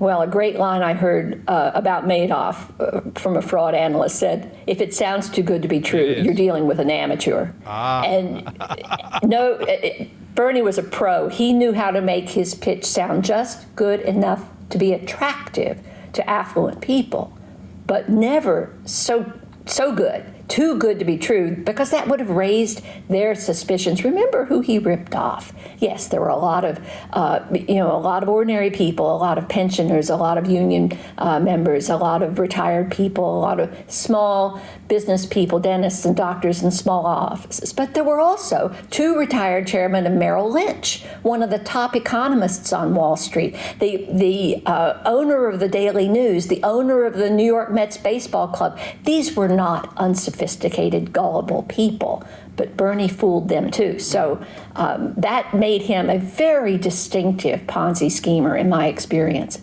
Diana, did he ever do it legitimately, or was it always a lie and fraudulently taking from one to pay another? You know, Mitch, we don't really know. And now that Madoff has died, I doubt that we'll ever know unless the postman brings me a deathbed confession in the next few days. My feeling, and I lay out my feelings about this in The Wizard of Lies, based on material I got from my first prison interview with Madoff. He recounted an episode that occurred in 1962. Now, there was a market break in the spring of 1962 in May. We don't even remember it now. But at the time, it was the worst week in the market since 1929. So that tells you how shocking it was to everybody. Madoff was managing a little bit of money for family, friends, friends of family, and so forth. He had put their money in wildly speculative over-the-counter stocks, not even stocks that weren't even issued yet, but were trading in advance of issue. And they were the first to crash and burn in this air pocket, and he lost all their money. So here he is, he's been in business 2 years, he's lost all his clients' money by speculating on risky investments that he should never have put their money in. They were conservative savers. What does he do? He borrows money from his father-in-law under specious pretenses, uses that money to make all of his investors whole. The transactions showed up on their accounts as him buying all of the shares out of their accounts at par. So he covered their losses. Well, I'm saying, Bernie, that's amazing. What did they say when you told them? Oh, I didn't tell them. They wouldn't have understood, he said. So he lost their money and he lied about it so that he could still look like the boy genius, the Wizard of Wall Street. So obviously, Bernie had a long track record of preferring to lie rather than to fail. He lied to cover up his failure, and I think he probably did that consistently.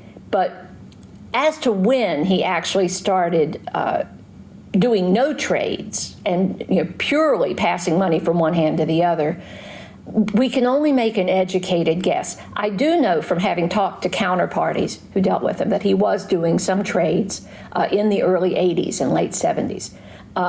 So there was some investment activity going on then. A man of no conscience. Basically, yes. He decimated charitable organizations that did good for decades, many Jewish organizations, correct? Listen, he ripped off Elie Wiesel. What can I say? Yeah, he was remorseless, pitiless in terms of the people he ripped off. What made him so complex, if I could, Mitch, is that he was a real life example of Dr. Jekyll and Mr. Hyde. There was a Bernie Madoff that he was proud of being. There was a Bernie Madoff that helped get NASDAQ up and running, that helped rebuild NASDAQ after the 1987 crash, that was consulted by regulators, that built an extremely profitable wholesale trading house that had a commanding position in NASDAQ trading, had proprietary software that actually was bought out of the bankruptcy after he was arrested, had real value. He was kind to his employees. He was a family man who adored his brother and two sons and his wife, and that was Dr. Jekyll. And then, on two floors down below that world, he's running a Ponzi scheme that is ripping off his relatives, his friends, people who trust him all around the world. So that is one of the things that makes him endlessly intriguing to me. Who knew, Diana? Both sons have died. What kind of life is the wife leading these days? There's absolutely no evidence at all that the sons or his wife had any knowledge of his crime until he confessed to them just before he was arrested. And as you know, his sons turned him in after that confession. There is no evidence at all that they were ever even under suspicion by prosecutors. But they were never notified that they were targets or subjects of an investigation. So I meet this question all the time. Oh, how could his wife not have known? How could his sons not have known? They didn't know because Bernie could not have borne for them to know. Their adulation of him was the oxygen he breathed. He could no more have let the scales fall from their eyes than he could have gone without breathing. So, let me just emphasize that they did not know. There is absolutely no evidence that they knew, and all of their subsequent behavior was consistent with their not knowing about his fraud. Now, some people did know, obviously. He had a staff of people down in his 17th floor Ponzi scheme central, who were carrying out all of the paperwork tasks and computer tasks and telephone tasks that were involved in running this Ponzi scheme. So he didn't do it alone. He had a staff of people locked behind a key card entrance that, by the way, his sons never had a card for. They could never have even gotten on the premises where the Ponzi scheme was being run. So he had help. They were extremely well paid. They were unsophisticated about the ways of Wall Street. They'd never worked for anybody but Bernie. And they did what he told them. Diana, how about his younger brother, Peter, who spent 10 years in prison? Well, that's the one big question mark I have, Mitch. And I don't know that we'll ever know. Certainly, Peter learned about the fraud the night before the sons learned. So he kept silent through what must have been a terrible night, if that was the first he was hearing of the fraud.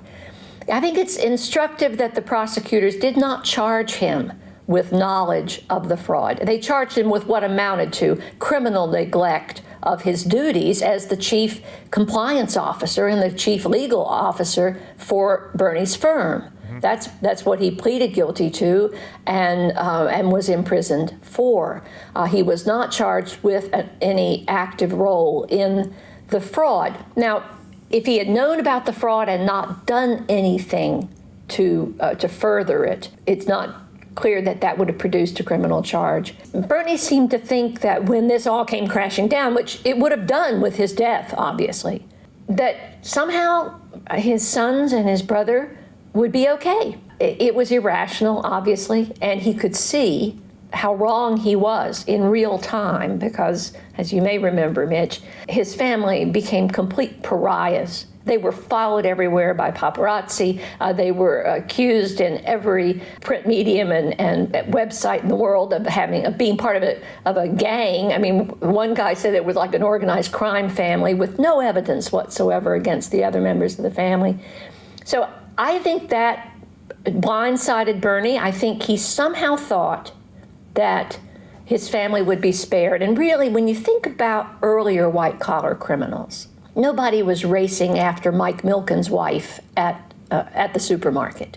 No one was actually even racing around mobster John Gotti's wife at the supermarket. There was something about the Madoff story that just loosed all the bounds, and the media went after the Madoff family in a way I've never seen them go after the family of earlier white-collar suspects or felons. So Bernie didn't expect that, and maybe he shouldn't have expected it, but he saw it happen, obviously. He saw his son take his own life under the stress of the moment. He knew that his other son had a recurrence of the cancer that he had beaten 10 years before that was likely going to kill him this time, and did. He knew that his wife couldn't get an apartment because no one would rent to her, had no friends left, was fired by her hairdresser. So he could see what he'd done to his family and just couldn't confront it. Diana, I asked you earlier, and it sounds like you have compassion and sympathy for her. What kind of life, you just touched upon it, what kind of life has she lived? Where is she? Is she 80 years old? Where is she? She will soon be 80. She was about 3 years younger than Bernie. She's living quietly in Connecticut. I'm not going to give the location. She is close to her grandchildren, and they have been her salvation. Mm-hmm. When I interviewed her, in fact, in Florida, in preparation for the book, she was staying with her sister and brother-in-law, who kindly took her in. She had no place even to live. And while I was doing the interview, which lasted a good long while, you know how these things can go, I always have more questions, her grandson, who was in college at Denver, called twice to be sure she was okay in the course of that interview. So she has a family network within her grandchildren that she's close to. Her former daughters-in-law she's close to. And she's been doing some small-scale charitable work, you know, kind of Meals on Wheels kinds of things that have earned her some new friends. And I think the world has been more forgiving than it was immediately after Madoff's arrest had devastated everyone, and I certainly hope she has found some peace. Diana, Steven Spielberg, Jeffrey Katzenberg, you mentioned Fred Wilpon of the Mets, Larry King, Sandy Koufax, Kevin Bacon, Kira Sedgwick, Phyllis George. The names go on and on. The A-list goes on and on. But most of them never talk about this publicly. I'm wondering why. Do you have a theory on that? I do, and interestingly, I could give you the names of another half dozen people you've never heard of who don't want to talk about it publicly, and it's terrible. Part of their reluctance is rooted in society's mistaken stereotypes about Ponzi schemes. You know, there was a time long ago in the early 20th century when Ponzi schemes were really get-rich-quick schemes in which the victim thought they were participating in some slightly illegal activity. In fact, they were the mark and they were going to get ripped off, but they were willing to go along with, you know, defrauding some betting shop or defrauding some brokerage firm. So they had been lured in with the promise of riches if they would just, you know, cross the line a little bit.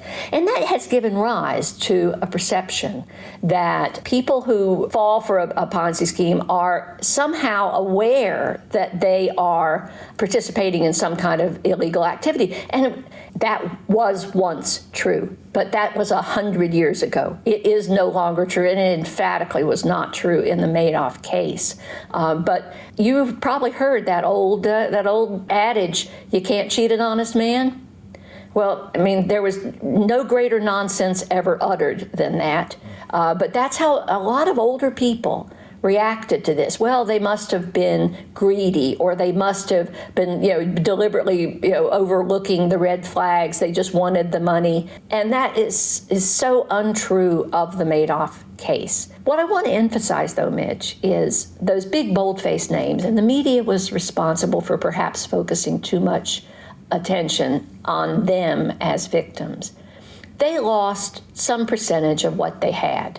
And I'm sure they missed the money. There's no doubt about that. But there were countless people, thousands and thousands of people who invested with Madoff who lost everything they had. His fraud left them with no money, no resources. They had to sell their home to raise any cash at all, go back to work at age 75 or 80. People whose lives were completely upended by this crime. So, although it is intriguing to wonder how, you know, someone like Steven Spielberg could have gotten lured into a fraud like this, or Mort Zuckerman, or, you know, people that you think of as being very sophisticated and very wealthy, it's more concerning to me that people who didn't have enough to lose got lured into a fraud like this. And those are the folks I hope can be spared from future Ponzi schemes. What does his death do for those people, if anything, do you think? You know, that's interesting. I heard from a few people this week as news of his death spread. A few of the victims I've stayed in touch with over the years, I heard from a few of them.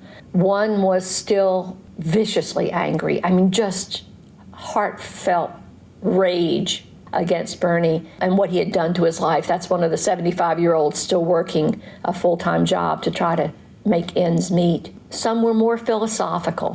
One said, you know, he's meeting a tougher judge than he has before. I hope for most of them that it gives them some touch of closure, you know, some sense that he died in prison as they wanted him to. Best-selling author Diana Henriques. The name of the book is The Wizard of Lies. Read it if you haven't already done so. It is tremendous. The movie is too. Starring Robert De Niro, starring Michelle Pfeiffer, and starring Diana Henriques, playing the role of Diana Henriques. Thank you very, very much. You are terrific to join us. It was a great privilege and an honor to have you on the show. Thank you, Diana. I had such fun. Thanks, Mitch. So the passing of Bernie Madoff brings some level of closure to his thousands of victims around the world, or does it? Eileen Kent, Columbus, Georgia, helplessly watched as her parents lost the bulk of their retirement savings in the Madoff's fraud. Eileen is wonderful to speak with us here on Mitch Unfiltered. Hi, Eileen. Hey, Mitch, how you doing? Thank you for being with us. Tell us about your beloved mom and dad, please. Well, for starters, they were a wonderful set of parents. They both passed in the last 6 weeks. And the hardest part really was what this did to my father emotionally. My father had sold a medical practice after 50 years. He had this wife who, after my mom died, 3 weeks after he did, they would have been married 75 years. 4 kids, 2 grandchildren, 5 great-grandchildren. And he can kick himself like many other victims do for not having, quote, seen this coming. But there was just clearly no way. Let's start at the beginning for our audience who have no idea.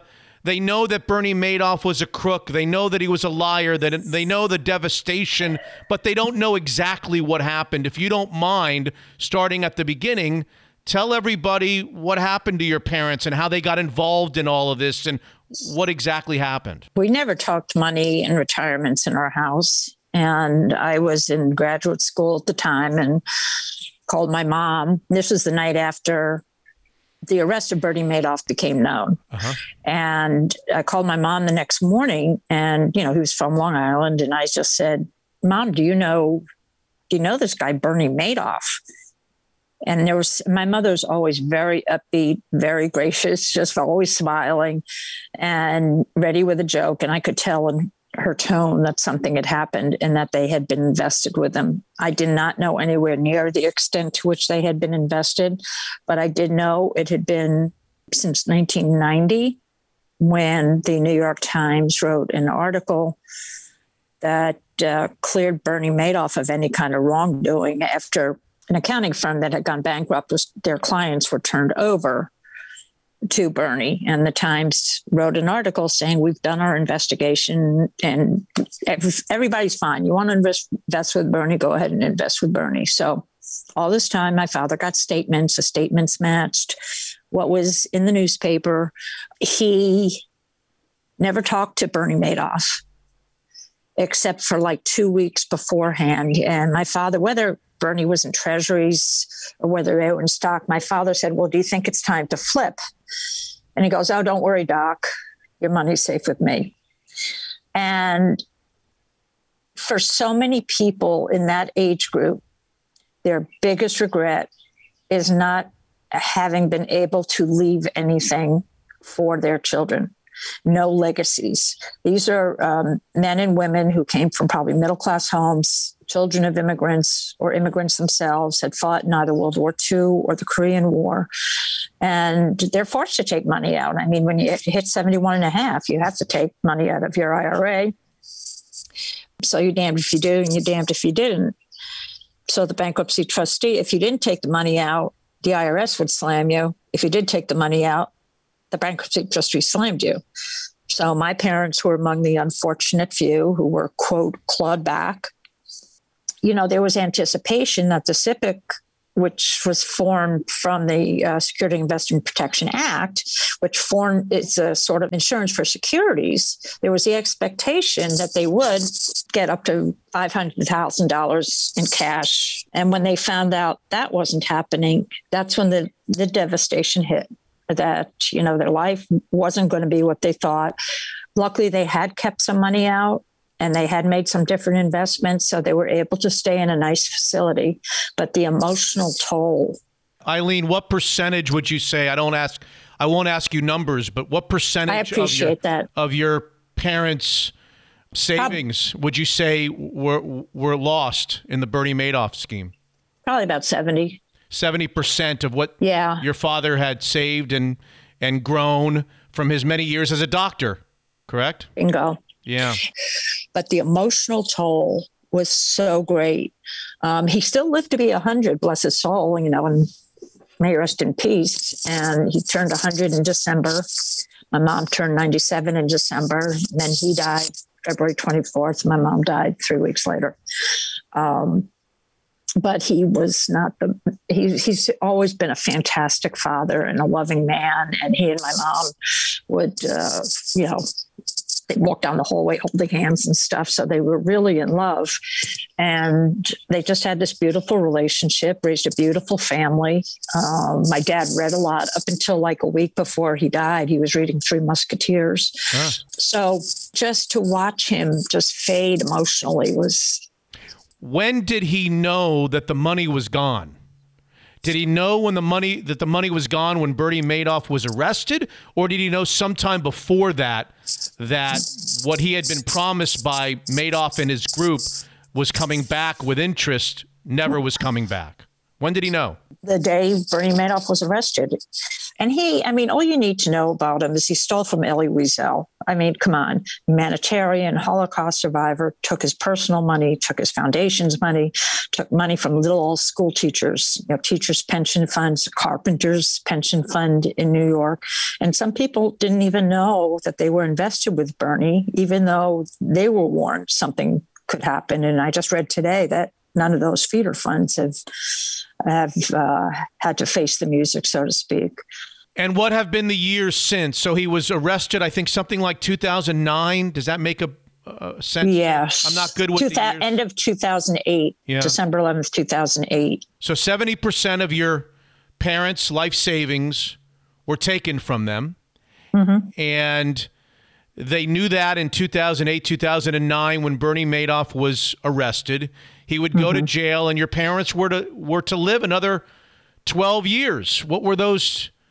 They had 30%. What were those 12 years like in your family? Different than what they thought it would be. I think, they had idea they'd be able to stay in their beautiful home in Florida. Boy, I like that house. But, they just couldn't afford the upkeep, so they took, the balance. We found a place for them near my sister and brother in New York. Mm-hmm. And that's where they lived. And my mother always said she didn't, even though they were 90 when they went there, she said she didn't feel she belonged. She just felt like, kind of old age homes are necessary sometimes, but she thought she'd be able to stay in her home with full-time help. So they'd gotten rid of their long-term care insurance. Why do you think, Eileen, it's so embarrassing for many of the victims? I talked to Diana about this. Is it just the vulnerability? Is it just the being taken advantage of? Or why do you think so many of these victims, whether they be A-list celebrities or just random people like your parents, are so fearful about talking about it publicly? They feel embarrassed. They feel, I think, my dad wasn't alone thinking he should have caught it. And I'm like, Dad, there are stock traders who got taken. There were banks who got taken. And let me make something really clear. This was an affinity crime, so it hit Jews the hardest. And the anti-Semitism that came out following I won't say his arrest, following the time he turned himself into the FBI was mind-numbing. But I think people have come to understand now what just an evil man he was. But I think it's the whole issue of trust and, thinking, how could we have been so dumb? And, why don't we see the signs? What signs? I mean, the guy was chairman of NASDAQ. He was a consultant to the SEC, and he had all sorts of accolades. And the report's not as fancy as you'd get from Citicorp maybe, but everything matched up. So if you checked it against the newspaper. Tell me about the Madoff Survivors group that you're a part of. I'd love to hear a little bit about that. Sure. That was started by a woman named, I can't remember her name. I'm getting old. Okay. By a woman who wanted to have put together this group where people whose families were invested or were invested themselves so we could strategize and figure out what our next steps were. At first, it started as a very cohesive group, and we bonded over the fact we lost money. Eileen, last question, and maybe this is a hard one. Maybe it's an easy one. I'd like to know, had your parents survived him, Bernie Madoff? Had your dad gotten up in the morning or your mom gotten up in the morning, both of them, and read or heard of the news of his passing? What would their, and I'm asking you to speculate here, what would your parents' reaction to that be? I think my mother would have been pretty direct and very sarcastic and like, well, isn't that too damn bad? My father, I don't know. It may have just hit him all over again. It may have He may have used some foul language, which I never heard him use. But it's, I almost wish they had been alive to see them. But he did outlive them by, you know, a lot of years. Yeah. I was glad to see he died. I don't dance on anybody's grave. When somebody dies, they die. And that's the icky thing. But I'm not losing any sleep and I'm not shedding a tear. Eileen Kent, all the way from Georgia. You're really, really kind, not only to me, but to everybody else, to shed some more light on this story. And I can't wish you anything but all the very best to you and your family moving forward. Thank you so much, sir. It was a pleasure. Thank you. Hey, back with us on Mitch Unfiltered is John Waterstrat, the owner of Fireside Home Solutions, not to mention the presenting sponsor of our fun March Madness pool. Thank you for that, John, by the way. Give us an update. What's the latest at Fireside? Well, thanks, Mitch. It's great to be back and just kind of talking to your listeners. And it's been great. The Puget Sound area is starting to open itself back up. And I still think that the whole remodel, people wanting to do something to their home, continues to get people pouring into our showrooms. And we feel very, very blessed to be able to help them in any way we can. We want to have your team over to the house to come up with a solution outside. We want to put a new fire pit out there. I'm going to talk to you a little bit about that. Well, tell us about that arm, the fire pit arm of the Fireside business. Yeah, it's a great complementary business to our fireplace business. People want that nice, warm feeling outside, so it's done well. So people want to extend those areas outside, so we're able to put a fireplace for a nice living room area outside, or we can do that gathering space under a fire pit. So again, we can do up to fireplaces, fire pits, and we could even provide you heaters outside to extend those chilly nights in the Northwest to a longer period of time outside. Perfect. And while the name is Fireside Home Solutions, you guys introduced garage doors, a garage doors layer to your business not too long ago. Tell us why you did that and how it's been. We were able to have an opportunity to purchase one of our competitors. He was doing fireplaces and garage doors. He wanted to retire, so we were able to kind of blend our two companies together. We looked at that garage door business and we said, wow, what a great complementary business to fireplaces. Creating that warm, cozy feeling inside was that same feeling that people wanted to do on the outside, to add to that curb appeal of their home. It's one of those things when neighbors drive by and they look at your house like, wow, what happened to that house? And to add that nice curb appeal both outside now and then inside the home and having that warm, cozy place, it's pretty exciting to have both of those pieces of our business. Well, it's exciting for us to be partnered with Fireside Home Solutions for the last few years. We're really thrilled and privileged to have you aboard. We love you. FiresideHomeSolutions.com. Unfiltered.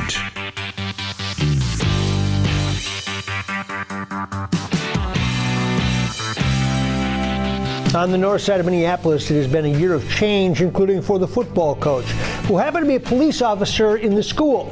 In the name of mainly progress, Charles Adams is moving forward. Obviously, the city has changed, and a lot of people are leaving the city. And then, the police department, a lot of guys are leaving the police department as well. So. To an extent, that includes Adams. He worked inside the school as part of the police force. The city council eliminated those positions. He moved back to the street. Then he got a call from the Minnesota Twins to leave the force and help run their security. Our next guest is a real inspiration. I became familiar with his story on the HBO show Real Sports. Charles Adams III is one hell of a high school football coach in Minneapolis, but he's much more than that. He's turned around the North High School football program, making them a perennial contender. His nickname is OA because he was also, until just recently, a longtime member of the Minneapolis police force. Coach Adams, a fantastic honor to have you. Thanks for being with us. Mitch, it's a pleasure. I appreciate you reaching out to me in this.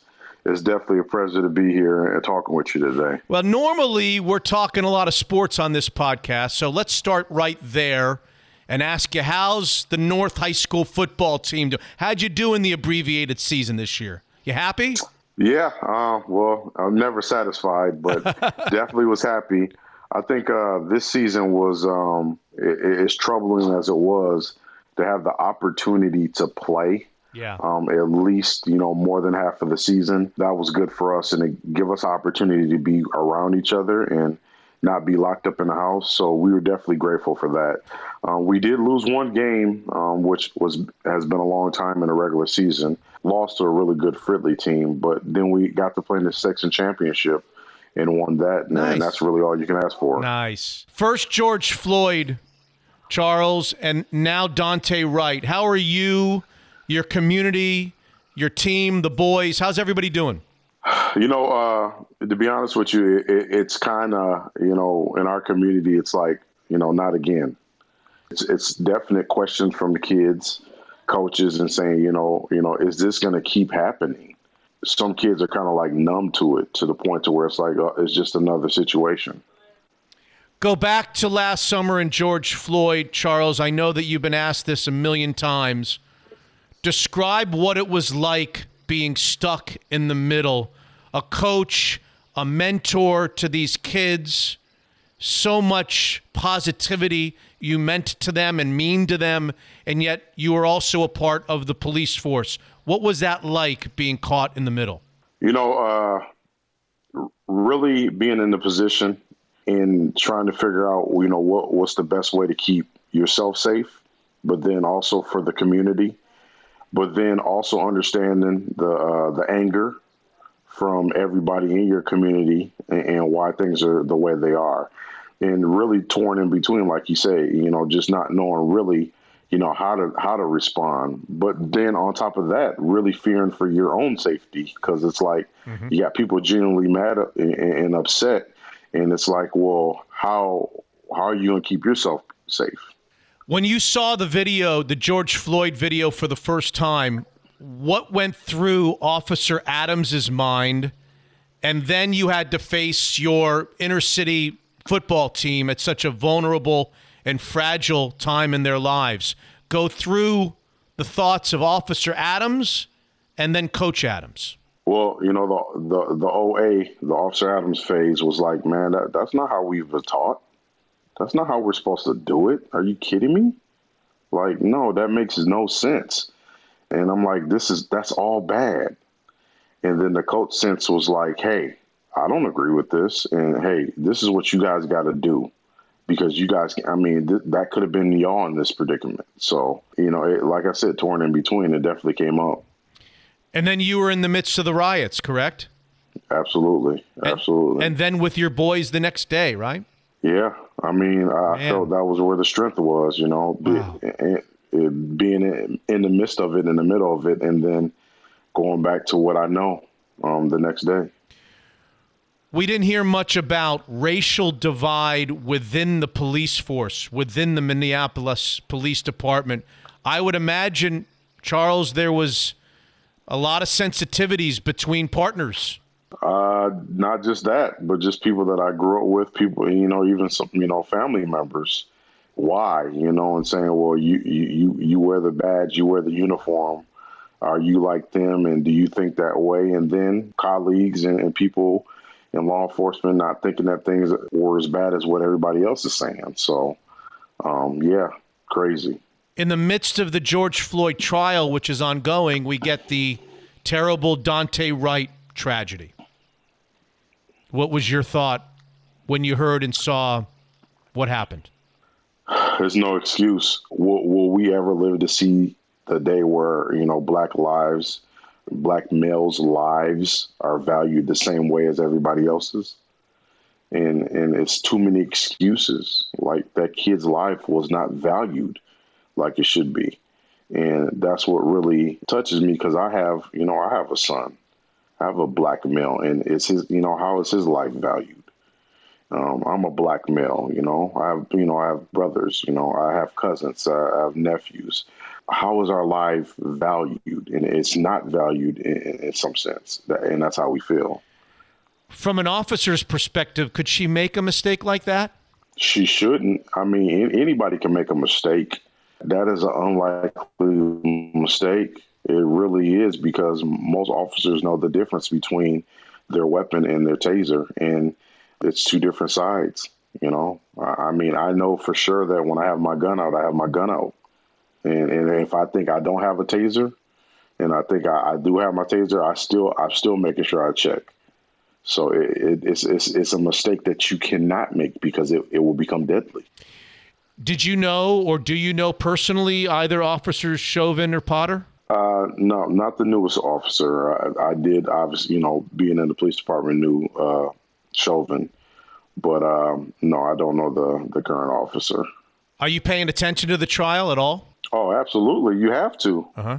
You have to pay attention. This is important for our city. This is history. So you definitely have to tune in and pay attention. And your decision, Charles, to leave the force, you've now joined the Twins in a security role.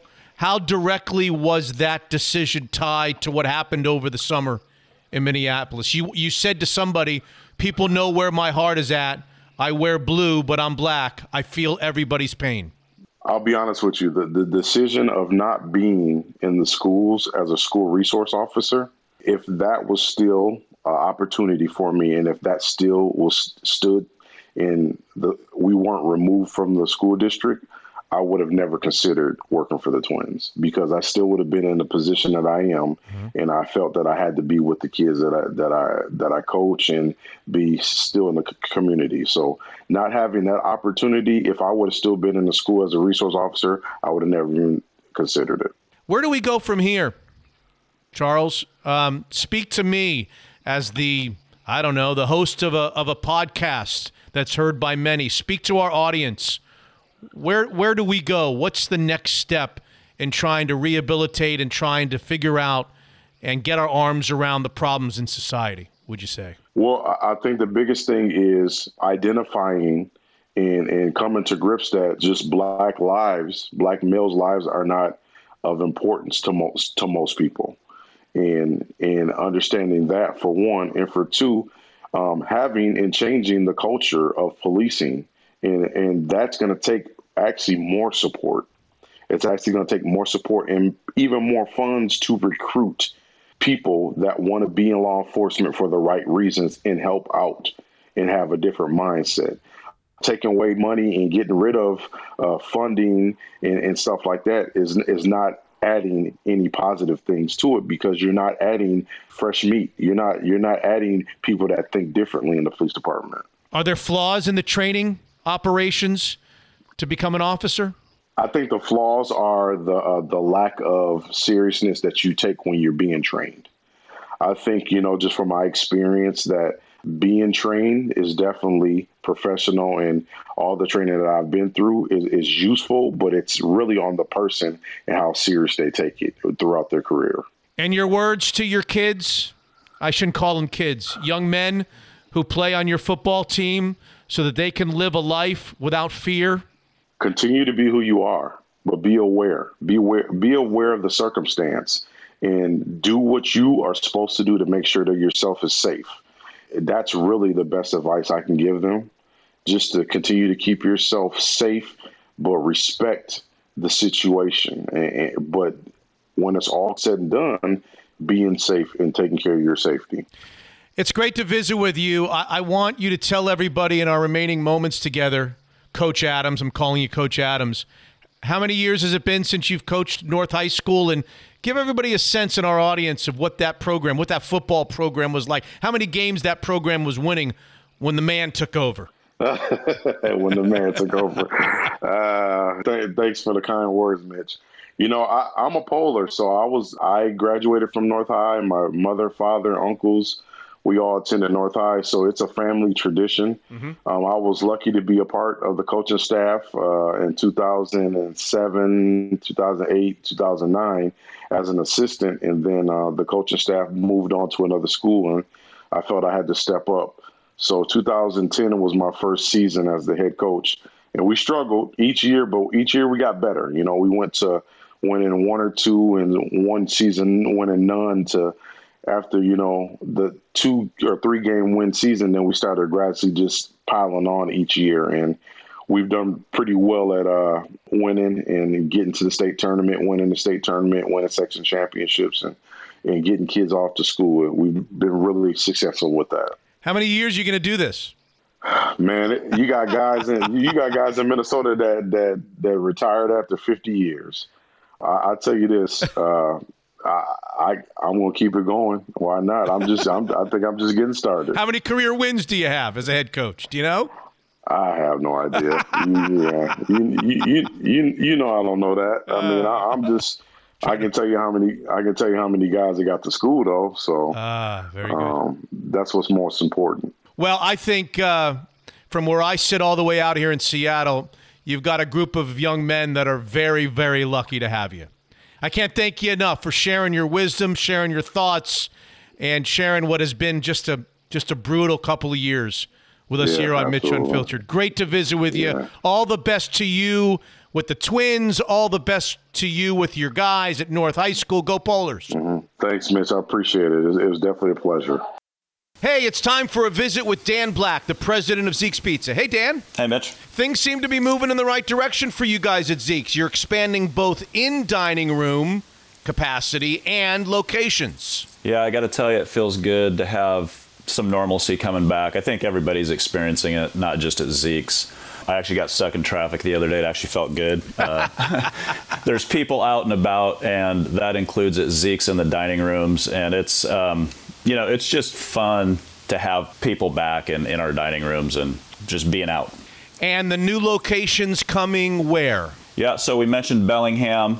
We're on track for late spring, early summer there. We're really excited about that one. Yep. We've also mentioned stuff like Seward Park, Mount Lake Terrace, White Center, Burien. So those are all in the pipeline and more coming even after that. All right, so what's the Black family having delivered to their door these days in terms of pizza and beer? Yeah, last time you asked me this, I got in trouble because I went right into how the whole family was drinking Hop Tropic. So for the record, Georgia is not drinking Hop Tropic. But the whole family's eating Cherry Bomb pizza. That's one of our classics, and it's a fave out there, and it's definitely one of the Black family's favorites. And then the beer right now is Moon Booter IPA. We brew it together with Old Schoolhouse Brewery out of Winthrop, and it's just a really tasty West Coast IPA that you can drink a lot of or just sip if you want, but it's really good. How's the delivery arm of the business doing, Dan? It's good. It's still strong. It's as people dine out more, there's slightly less delivery and takeout, but what we make up for both in sales and then just excitement of having people back is totally worth it. Download the Zeke's Pizza app and have Zeke's to your door in no time. Zeke's Pizza, homegrown in the Northwest. Unfiltered.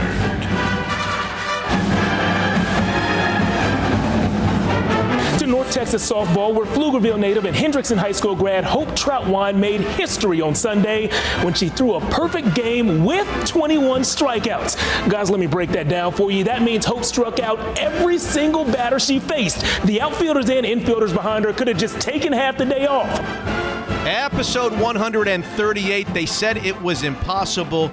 Yeah, a Division I softball player can throw a no-hitter, even a perfect game. They can strike out 21 in a seven-inning contest. Rare, but it's been done three times in the history of Division I college softball. But how about both on the Division I level? The first time in history, North Texas pitcher Hope Trautwein did the impossible on Masters Sunday. A perfect game. 21 up, 21 down, all strikeouts, and here she is. Hi, Hope. Hi. Thanks for having me. I read the hashtag, Hope is dope. What's your life been like since a couple of Sundays ago? It's been crazy. I've gotten countless messages.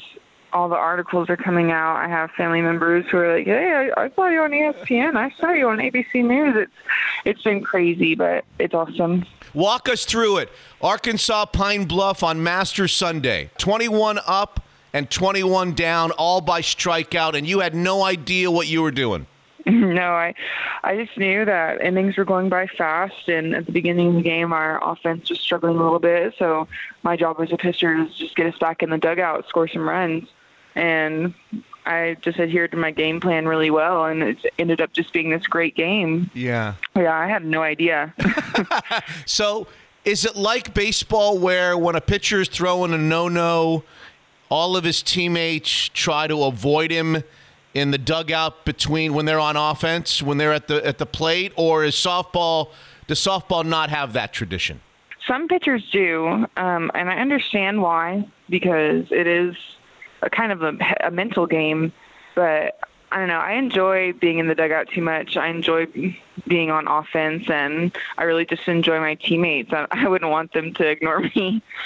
Did you feel any different, Hope, during warm-ups as the day progressed, as you got ready to start? I mean, you start probably every week, and we'll talk about it. You're kind of a fifth-year senior. You're in grad school. Was there anything special? Did you have anything for breakfast? Tell us what you had for breakfast. I want to know what you had for breakfast.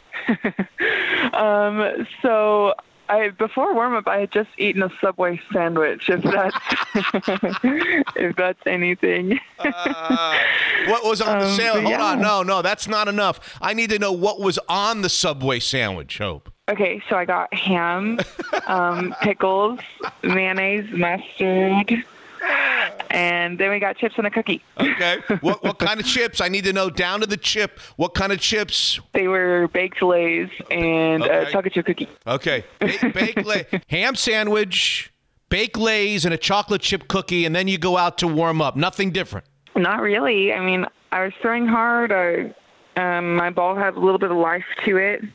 But, I mean, I'm an up ball pitcher. I throw my rise ball is my best. So whenever my ball is a light ball and it has a lot of life to it, I usually have some of my best games. You know, I spoke to Tate, your sports information guy, before our interview started, and he told me that the top of the fourth was your most difficult frame because it was the top of the order the second time around, and they were able to foul a couple off. I remember the fourth inning. That was the time they tried to bunt a couple times. Oh. Yeah, so that would have ruined it. You know, that's been, yeah, but luckily they just shelled a couple things off. So tell us about Hope Trautwein, Pflugerville, Texas. We're up here in Seattle. We don't know much about Texas, but Pflugerville, Texas, grad student who got another year because of COVID. Tell us your story, if you would. Yeah, so Pflugerville is a suburb of Austin. It's kind of the North Austin area. Mm-hmm. I've loved living there. It used to be very rural, and it's kind of just exploded. But I found my way to Denton my senior year of high school. I went to an uncommitted seniors camp, and the previous coach for North Texas saw me, and she literally had me on a visit that next weekend. And I just kind of fell in love. And they say that Denton, Texas, where North Texas is kind of like a mini Austin because it's very quirky. There's a lot of cool places to go and discover, and it's definitely a college town, and I fell in love with it. North Texas has been in the news lately in the world of college sports with the NCAA tournament, so you put them back into the news. Yes, our basketball team, they made a great run this year. They're super fun to watch, but yeah, they've been everywhere. How crazy has the reaction been, Hope? Take us through what your life has been since that Masters Sunday, 21 up and 21 down, the first ever in the history of Division I college softball, a perfect game. How has your phone been? What kind of interview? How many interviews have you done? Anything fun? Yes, it's been insane. My phone's blowing up 24/7. I've gotten thousands of new followers on Instagram, Twitter. People even add me on Snapchat, which is something I don't give out, but they found me by search. And I've had softball players that are like super famous and influential. They tweet me, they comment at me, they share my news articles. I've given about 20 interviews or so, probably more. Uh-huh. I think, yeah, Tate's saying definitely more over the past week. It's been incredible. Have you enjoyed your 15 minutes of fame, Hope? It's been a little bit more than 15 minutes. But I think that Sunday night afterwards, you know, Tate and texted me, and he's like, oh, hey, Sports Center, you're going to be on there. And then my boyfriend, he was back in Texas when we were in Arkansas. He sends me a screenshot of a push notification that ESPN had, like, sent, like, North Texas pitcher Hope Trautwein strikes out 21 in a perfect game. And he was like, dude, you're on ESPN. I was like, oh, my God. And, of course, my roommate, she was taking an exam while I'm getting all these notifications. So I'm like, I'm in the other bed. I'm like, I have to be quiet because she's taking an exam, but I really just want to, like, explode and scream. And I had to be quiet, and I was waiting for her to finish. And then after she was done, I was like, okay, so guess what? I'm on Sports Center right now. That is fantastic. She was like, no way. Here's the kicker. Your parents typically come to every game. How'd they enjoy being at the game where you struck out all 21 that you faced? Well, sadly, they weren't able to make it. That series, we played Sunday, Monday. It was actually supposed to be played Friday, Saturday, but weather delayed it, so they weren't able to make it. Yeah, but some parents at the game texted them, and they were so happy. You know the story, though. Now they can't come again. No more. Tell your parents to stay away. This is the key. Imagine, had they been staying away all this time for 4 years, you could have been throwing these 21 up, 21 down strikeouts. Well, my first 21 strikeout game, they were actually at in Corpus Christi against A&M Corpus. But they were not in attendance on my second 21 strikeout game. So I guess maybe they just have to stay away.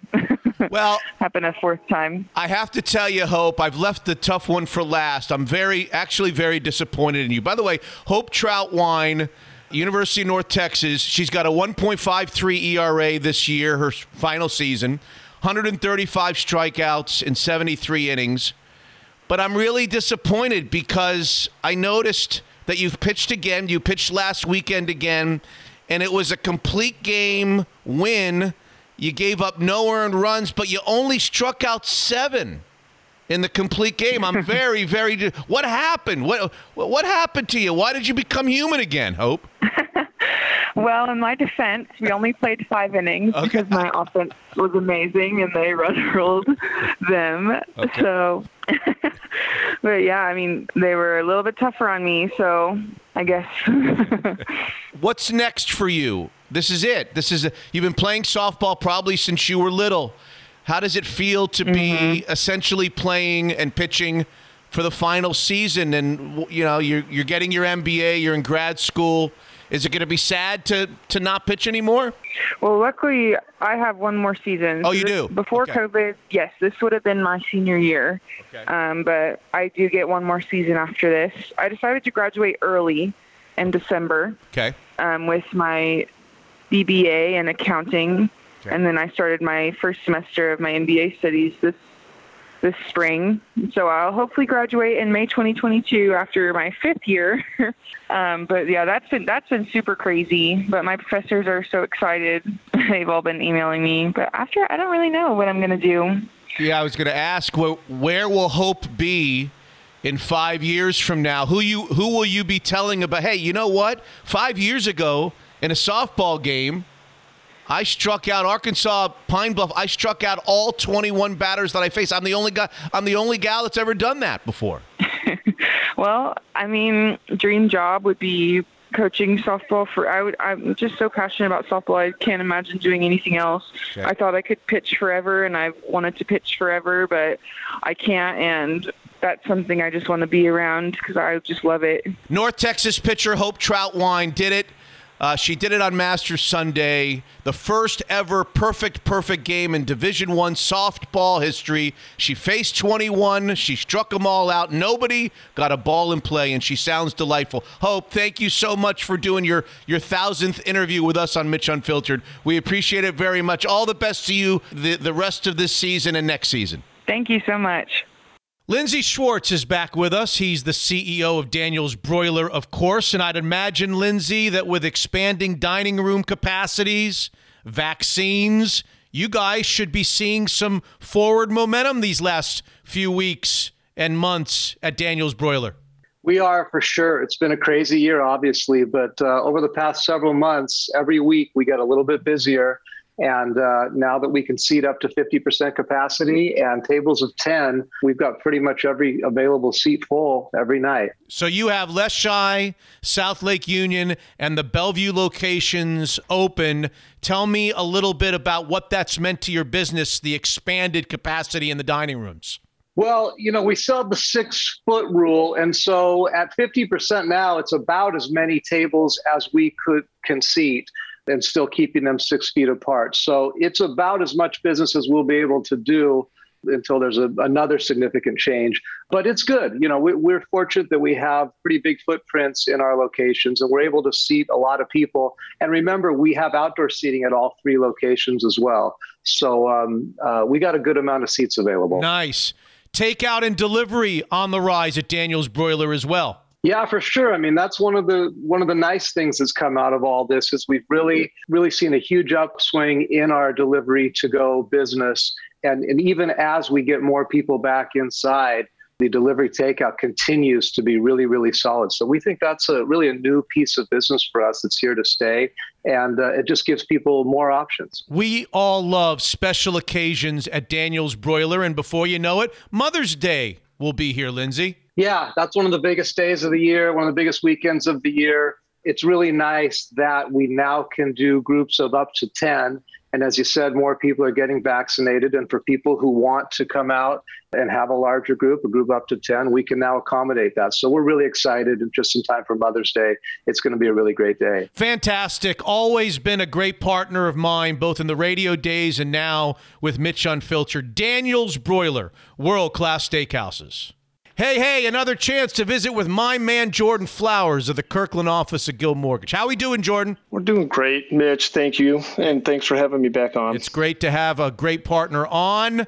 Interest rates spike a little bit from where we were for the longest time, especially during the pandemic. Did all of us who hesitated to buy or refinance, did we blow it, Jordan? You definitely haven't blown it. Anybody out there, the rates are still at historic lows. There has been a little tick up, but there's still phenomenal time to look at refinancing or purchasing that new home. Where exactly does that leave all of us that are selling or buying a house? Tis the season. Tis the season. It's the spring season. It's historically that time of year, everybody's getting their homes ready to sell, or buyers out there already looking on the market. It kind of hit a little earlier this year.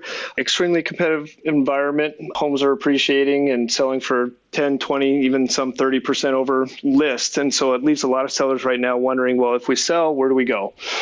We do have solutions and programs to help people buy a new home, non-contingent, and still use the equity of their departing residents. We're helping people win there, sellers win there, so they can buy that new home before they list and sell their house. And we're helping first-time home buyers in this incredibly challenging environment, and winning offers still 5, 10% over. So there's lots of areas where Jordan and his team at the Kirkland office of Guild Mortgage can help you, not just strictly mortgages. Where would they call? Where would they phone? Would they go to you directly or somewhere else? They can reach me on my office line, 425-250-3145, or on my cell phone at 425-890-2957. The Kirkland office of Guild Mortgage, great partners, Jordan Flowers and his team of Mitch Unfiltered. Unfiltered.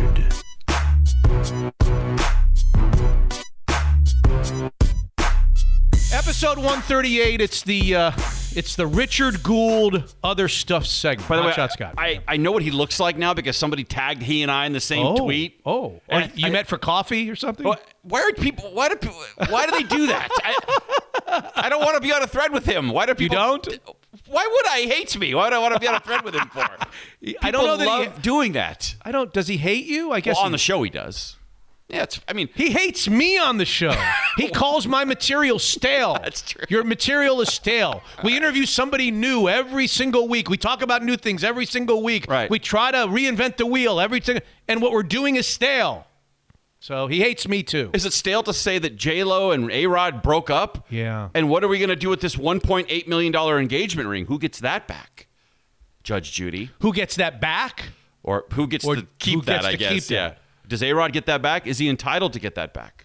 Well, this is an age-old question. He would not be the first person to give a diamond ring to a fiancé and engagement and then have the engagement. What's the standard protocol? I've never been in that situation. It depends on the state from what I was able to gather.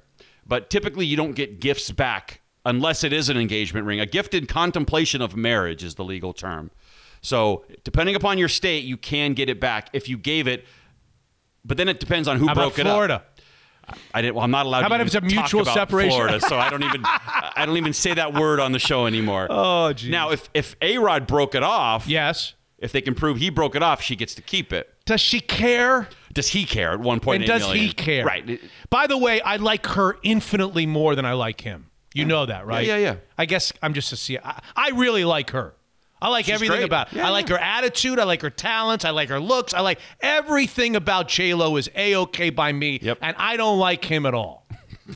And I don't know why. I probably one knows why. Everyone hates him, and they don't know why. He's probably a nice guy. Of course he is. All right, I'm going to change. Now you love him. If yous could change, and I's could change, we all could change. All right, this has been the story of the pandemic. William Amos, who has represented the Quebec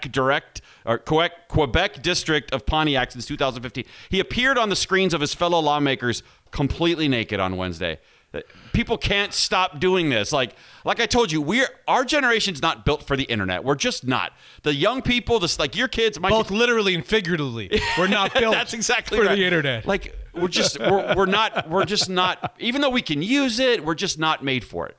He didn't know his camera was on. He's completely naked. He's trying to change to go for a jog. How does he not know? I'm the most illiterate technological guy that you know. Yeah. How does he not know that his camera's on and he's naked in front of the camera?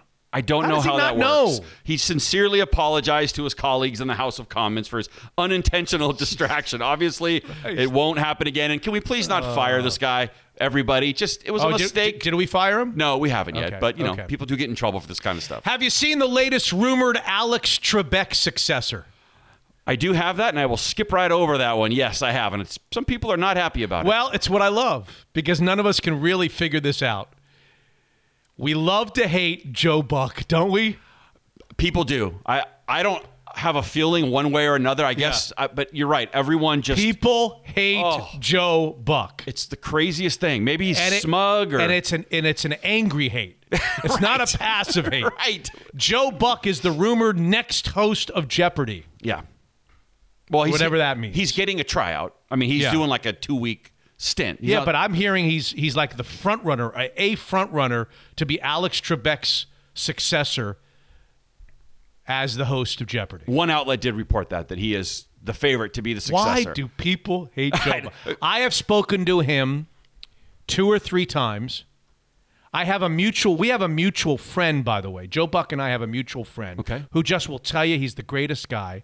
And the 2 or 3 times that I've interviewed him, he comes across as self-deprecating, very nice. Right. People hate A-Rod and Joe Buck. I know. They can't tell you why either. They hate. Oh, they can tell you why. I know. People will be able to tell you why. For Joe Buck? Oh yeah. But he's a guy that doesn't really say anything. Like why? Where does this strong opinion even come from? He thinks that everybody thinks he's anti their team. Oh, is that it? And he says he gets the last laugh because he'll do a game between the Giants and the Cowboys. Yeah. And he'll get 20 letters the next day. You were so anti-Giants in between 20 letters saying you were anti-Cowboys. Right, you can't win. You were both. Win. So... Ugh. But people hate Joe Buck. Yes, anyway. They do. Yeah. Taylor Swift is better than the Beatles. I like Taylor Swift. Oh, good. I like her music. I like Taylor Swift. She's better than the Beatles now. She made chart history with the re-release of Fearless. Now, here's the chart history part. Okay. The album hit number 1 on Friday in the UK, and with that, she has racked up 3 number 1 albums in 259 days. Wow. Less than a year. The album. Now, you remember, she re-recorded one of those because she wanted to get her music back. Oh. Do you remember that? I told you on the show a while back. Somebody has the rights to her music, and they're being an a-hole about it. Yeah. Song she wrote when she was freaking 15 in her room. Yeah. She doesn't own. So she said, F you. Kind of like Gary Player has to buy his own rights back. That's right. His own person back. So she said, F you. I'm just going to re-record the entire album note for note, and then I'll own that one. And that one shot to number 1. She's trying to make her old one that he owns irrelevant. Anyway, so the Beatles had 3 albums in a row, but it took them 364 days, those hacks. She did it in 250. Where are you on consideration for your next podcast, your Patreon podcast on a music person in the music industry? I think I'm about 75% done with the script. Are we going to get one in April? Are we getting the next installment in April? Didn't you say once a month? I'm trying, but now I'm behind. And it's behind. April 18th. I know. And you got some consultant work that you have to worry about. That too. I got this proposal to put together. Yeah. I know. I got all kinds of stuff. Want me to do it for you? I do not. Want me to do the next one? Oh, the next music one. Yeah. Yeah, sure. I'll tell you who it is off the air, and you can go ahead and handle it. Who? Wait a second. Oh, you get to pick? Then what? I don't want to. No. Wait a second. You're going to tell me who I got to do? The music of Carole King up next. I actually like Carole King, but I will do my best to get it done in April. I'm going to try. How about if I do a parody of you doing the music shows? You got time for that? Bring it on. Are you a Lord of the Rings guy? No. Neither am I. It's weird. I'm out on Lord of the Rings. And I've kind of come around on fantasy. Like, I love Game of Thrones. Like, I've come around on that stuff. I hate that stuff. I tried to sit through the first one. I can't look at any of that stuff. I don't know who. I can't keep track of who's who. No, I'm not. Okay. Well, Game of Thrones, in its most expensive year, cost $100 million to produce. Game of Thrones, okay? Game of Thrones. The whole season. I'm just putting it, what I'm about to tell you, in its proper perspective. Okay. I think it cost like $8 or $10 million in season one. Only cost about $8 or $10 million in budget to do, and then as it grew in stature, I guess the last year, I don't know what year it was, eighth yeyear. I never watched it. It cost $100 million to put that show together by HBO. For I think it's HBO. For everyone to bitch about it. Okay. Yeah. Lord of the Rings is coming to TV. Did you know that? Like a TV series? Yes. Okay, wow. A fantasy TV series on Amazon. Oh, interesting. Amazon Prime is bringing to the world the Lord of the Rings television series. Okay. $500 million budget in season one. The most expensive, I'm going to say it again, Game of Thrones year was $100 million. Amazon is spending $500 million on season one of Lord of the Rings. This better look freaking awesome. I mean, I have to watch. I can't even believe that. I'm trying to do the math on how they make that back. Like, how many more people are going to sign up for Prime? I guess they make it back somehow. I mean, obviously they have to, but that's incredible for one series. One series, 1 year. How many shows are they going to do? 12? 10? 8? Yeah, 12 probably. 12? Or, yeah, I don't know. $500 million. Woo. Now I have to watch. Are you going to give it a try or no? No, absolutely not. It might be easier. I don't even know what Lord... I never even read the books, Lord of the Rings. It might be easier to digest in episodes, though, because those movies are like 3.5 hours, and I don't know. I'm definitely going to watch. I came around on Game of Thrones. I stayed away forever, and then I went to Microsoft, and all my nerdy 25-year-old coworkers were saying, "You haven't watched Game of Thrones?" They made me sit there. They all literally said, "We're going to take any work you have, we're going to do it so you can watch it." I will watch the premiere of Lord of the Rings under one condition. Okay? Baseball superfan Richard Gould will watch with me. God. He and I will watch together. This guy's becoming famous all of a sudden here, and I don't know how I feel about it. I prefer to call him infamous. Go ahead. You're next. Stone Cold Steve Austin. Big fan? Yeah. Woo! Hell yeah. No, that's somebody else. Yeah, that would be Ric Flair. Ric Flair. Yeah, Stone Cold, his is hell yeah. Hell yeah. Which he probably yelled after parting ways with his L.A. home. And who knew that the beer-drinking rattlesnake had a beautiful home in Marina Del Rey? I couldn't have seen that coming. I just picture him on an ATV on a ranch or something, but he had this crazy house that he sold for $3.395 million, four-bedroom house. Right. I don't know. It just makes me laugh that Stone Cold's got this beautiful house in Marina Del Rey. By the way, Pam Anderson's selling her house is an escrow, $14.9 million Malibu home. She's now living in Vancouver, just a short drive. Isn't she from Vancouver? I thought she's from Vancouver. She is. Going back to her roots. That's right. We should all do it. Got married. Let's go. We're going back to Florida. Told LA we're out. I'm out. I have one last one. Actually, I had LaMarcus Aldridge, but he's quitting with an irregular heartbeat. I wanted to mention that after 12 seasons in the NBA. But I wanted my last one of the day for the other stuff segment is we were talking about videos making the rounds. Mm-hmm. We talked about the two fatzos that were fighting on a golf course. Yes. Have you seen the girls' basketball brawl? Tell me you've seen that, Hotshot. Was that AAU? Yes. Yeah. As the father of an AAU basketball female player, tell me that you saw the video, which I don't know whether to cry or laugh about. I don't have it in me to laugh. I just think it's disgusting. I just can't do it. And maybe I sound uptight. You don't sound uptight. It's terrible. I can't laugh at it. So in this video, if you haven't seen it, it's all over the place. It's an AAU game like in Indiana, maybe, Michigan, somewhere. I don't know exactly where it was. I don't think it's important. I think it was Indiana. Indiana? Yeah. Iowa. Anyway, an AAU game, one team got so mad at the officiating, they quit. Right. The team that's behind. Great sportsmanship. They got their backpacks and they're going to walk. They're walking off the court. I think it was 28-16, something like that. They're walking off the court. And as they're walking off the court, one of the fathers comes onto the court and approaches the official, who's now calling the game over. Yep. He's like whistling, the game's over, they're quitting. And if you got to watch it closely, the guy comes out with a phone. He's videoing him on the phone. Yeah. The official did not like that very much, and he swatted the camera out of his hands. Okay. Yeah, now it's on. Yeah. And that set off. It was a melee. It was just, yeah, it was. He got the guy body slammed him. The official got body slammed. And in the process, here's the most disconcerting thing for me that I don't know whether to laugh or cry. One of the female players, they're like 15 years old, one of the girls, is throwing haymakers at the official. Runs out of nowhere and starts getting her shots in. Yeah. Crazy. I just couldn't believe it. Right. I couldn't believe that video. Somebody sent me that video. I think it was last week. And I'm sitting there looking. I'm waiting for Piper's softball game to start, and I'm looking at it. Oh, my God. And then literally to my right, I took a picture of a sign. Oh, yeah. You tweeted out that sign. I've been at that ballpark. Oh, yeah. Is that in Issaquah? That's somewhere in the... like North Bend or Snoqualmie. Oh, North Bend. Okay. I've seen that sign on a ballpark before. Yeah. It's just... I happen to look over and see. Please remember, these are kids. This is a game. Coaches are volunteers. Umpires are human. This is not professional baseball. Snoqualmie Valley Little League. I looked right at that sign after I watched that video, and it just... I'm laughing, but it just made me sick to my stomach. Yeah. That stuff's awful.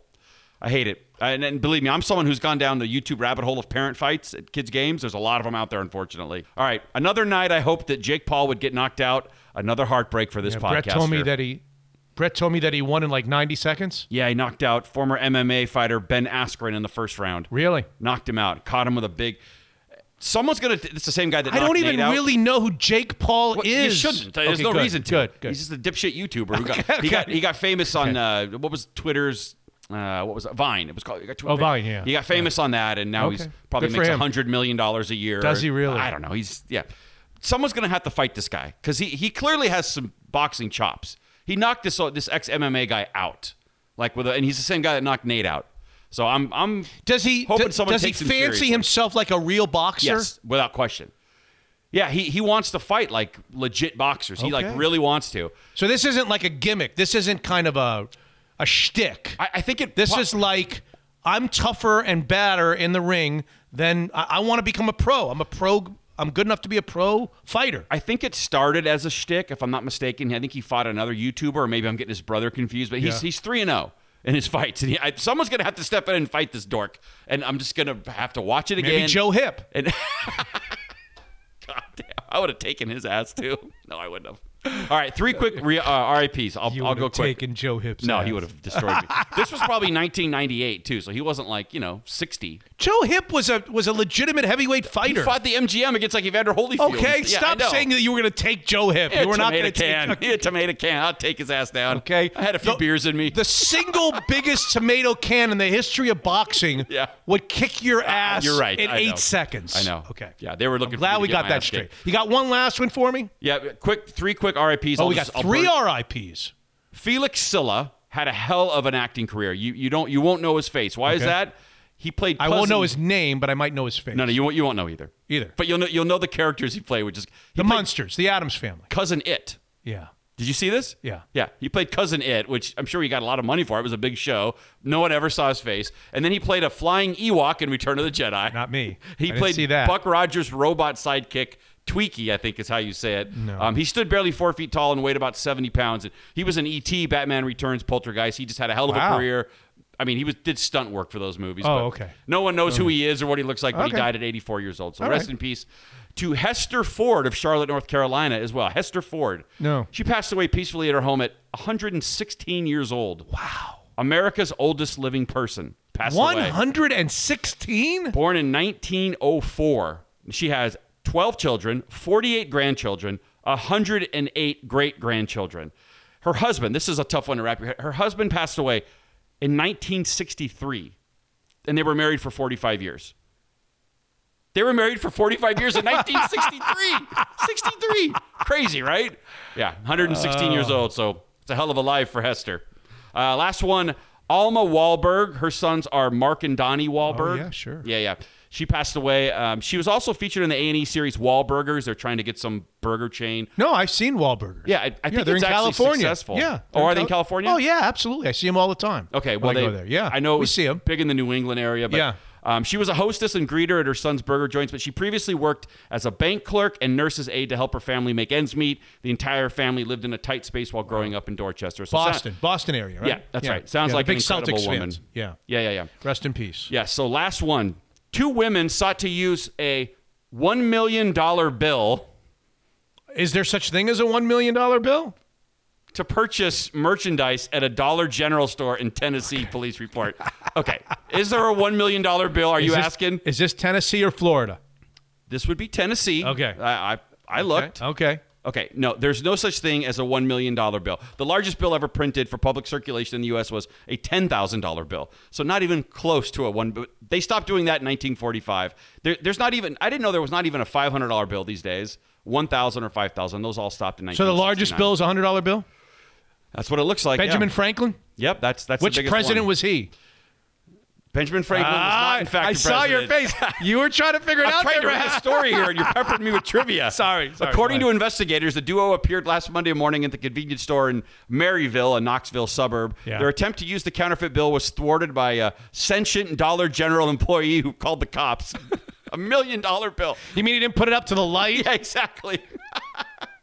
Yeah, the sheriff was called for a suspicious incident because they sought to use the $1 million bill to purchase the merchandise, but one of them says, well, I was just along for errands. I didn't know this was happening. Yeah. Okay. The woman who actually had it said she got it in the mail from a church. Yeah. She was unable to provide additional information, but she said that she had a shopping cart full of stuff because she was going to use the money to purchase items for care packages for homeless individuals. Sure she was. And when questioned by the deputy, Johnson disavowed knowledge and said, nah, I don't know anything about that. That's her problem. While the incident was classified by the sheriff's office as fraud by false pretenses, they actually were not arrested. Instead, they were issued a verbal no trespass warning, prohibiting them from returning to the Dollar General store. There you go. The bill was confiscated by police and placed into evidence. And if you're have you seen a picture of the bill? I'd like to see a picture of the bill. Yeah, I mean, yeah, I think there's a picture of it out there. Yeah. If you're just a little advice to them, if you're trying to pass a $1 million bill, may I suggest trying any store but a dollar store? I mean, did they think the store was going to give them change for this? I mean, holy shit. It's more of a comment than it is a joke, but God, go to the Ferrari dealership or get a couple of those, right? Don't think it really matters where you go with $1 million. It doesn't matter, but if you are going to ever get away with it. All right. I, too, get emails about counterfeit $1 bills being circulated near me. $1 bills. I see that all the time. I'm always on the lookout for hot singles in my area. The real victims here, I think we can all agree, are the poor homeless people who will not be getting their care packages like they were promised. I was once, too, the victim of fake concert tickets for The Who. Don't worry, though. I won't get fooled again. And I'm still waiting for my Jerry Seinfeld tickets. Exactly. And finally, officials say the woman actually tried to bribe the police when they approached her. She actually tried to slide them a cool $75 bill. How about that, officer? Are we good now? There you go. I'm done. Episode 138, ladies and gentlemen. We hope you enjoyed. We'll have 138p on Thursday for the patrons, and we'll continue in search of a new musical episode from either Hot Shot Scott, yes, or Mitch Levy. We'll Could see. Mitch Levy throw his hat into the musical fray? Well, it's not. Could I do it? It can't possibly be as good as mine. I mean, these things take time, and you have to have a lot of talent to do it, so I don't know. And by the way, I will keep calling that number to tell them that I did not buy the camera.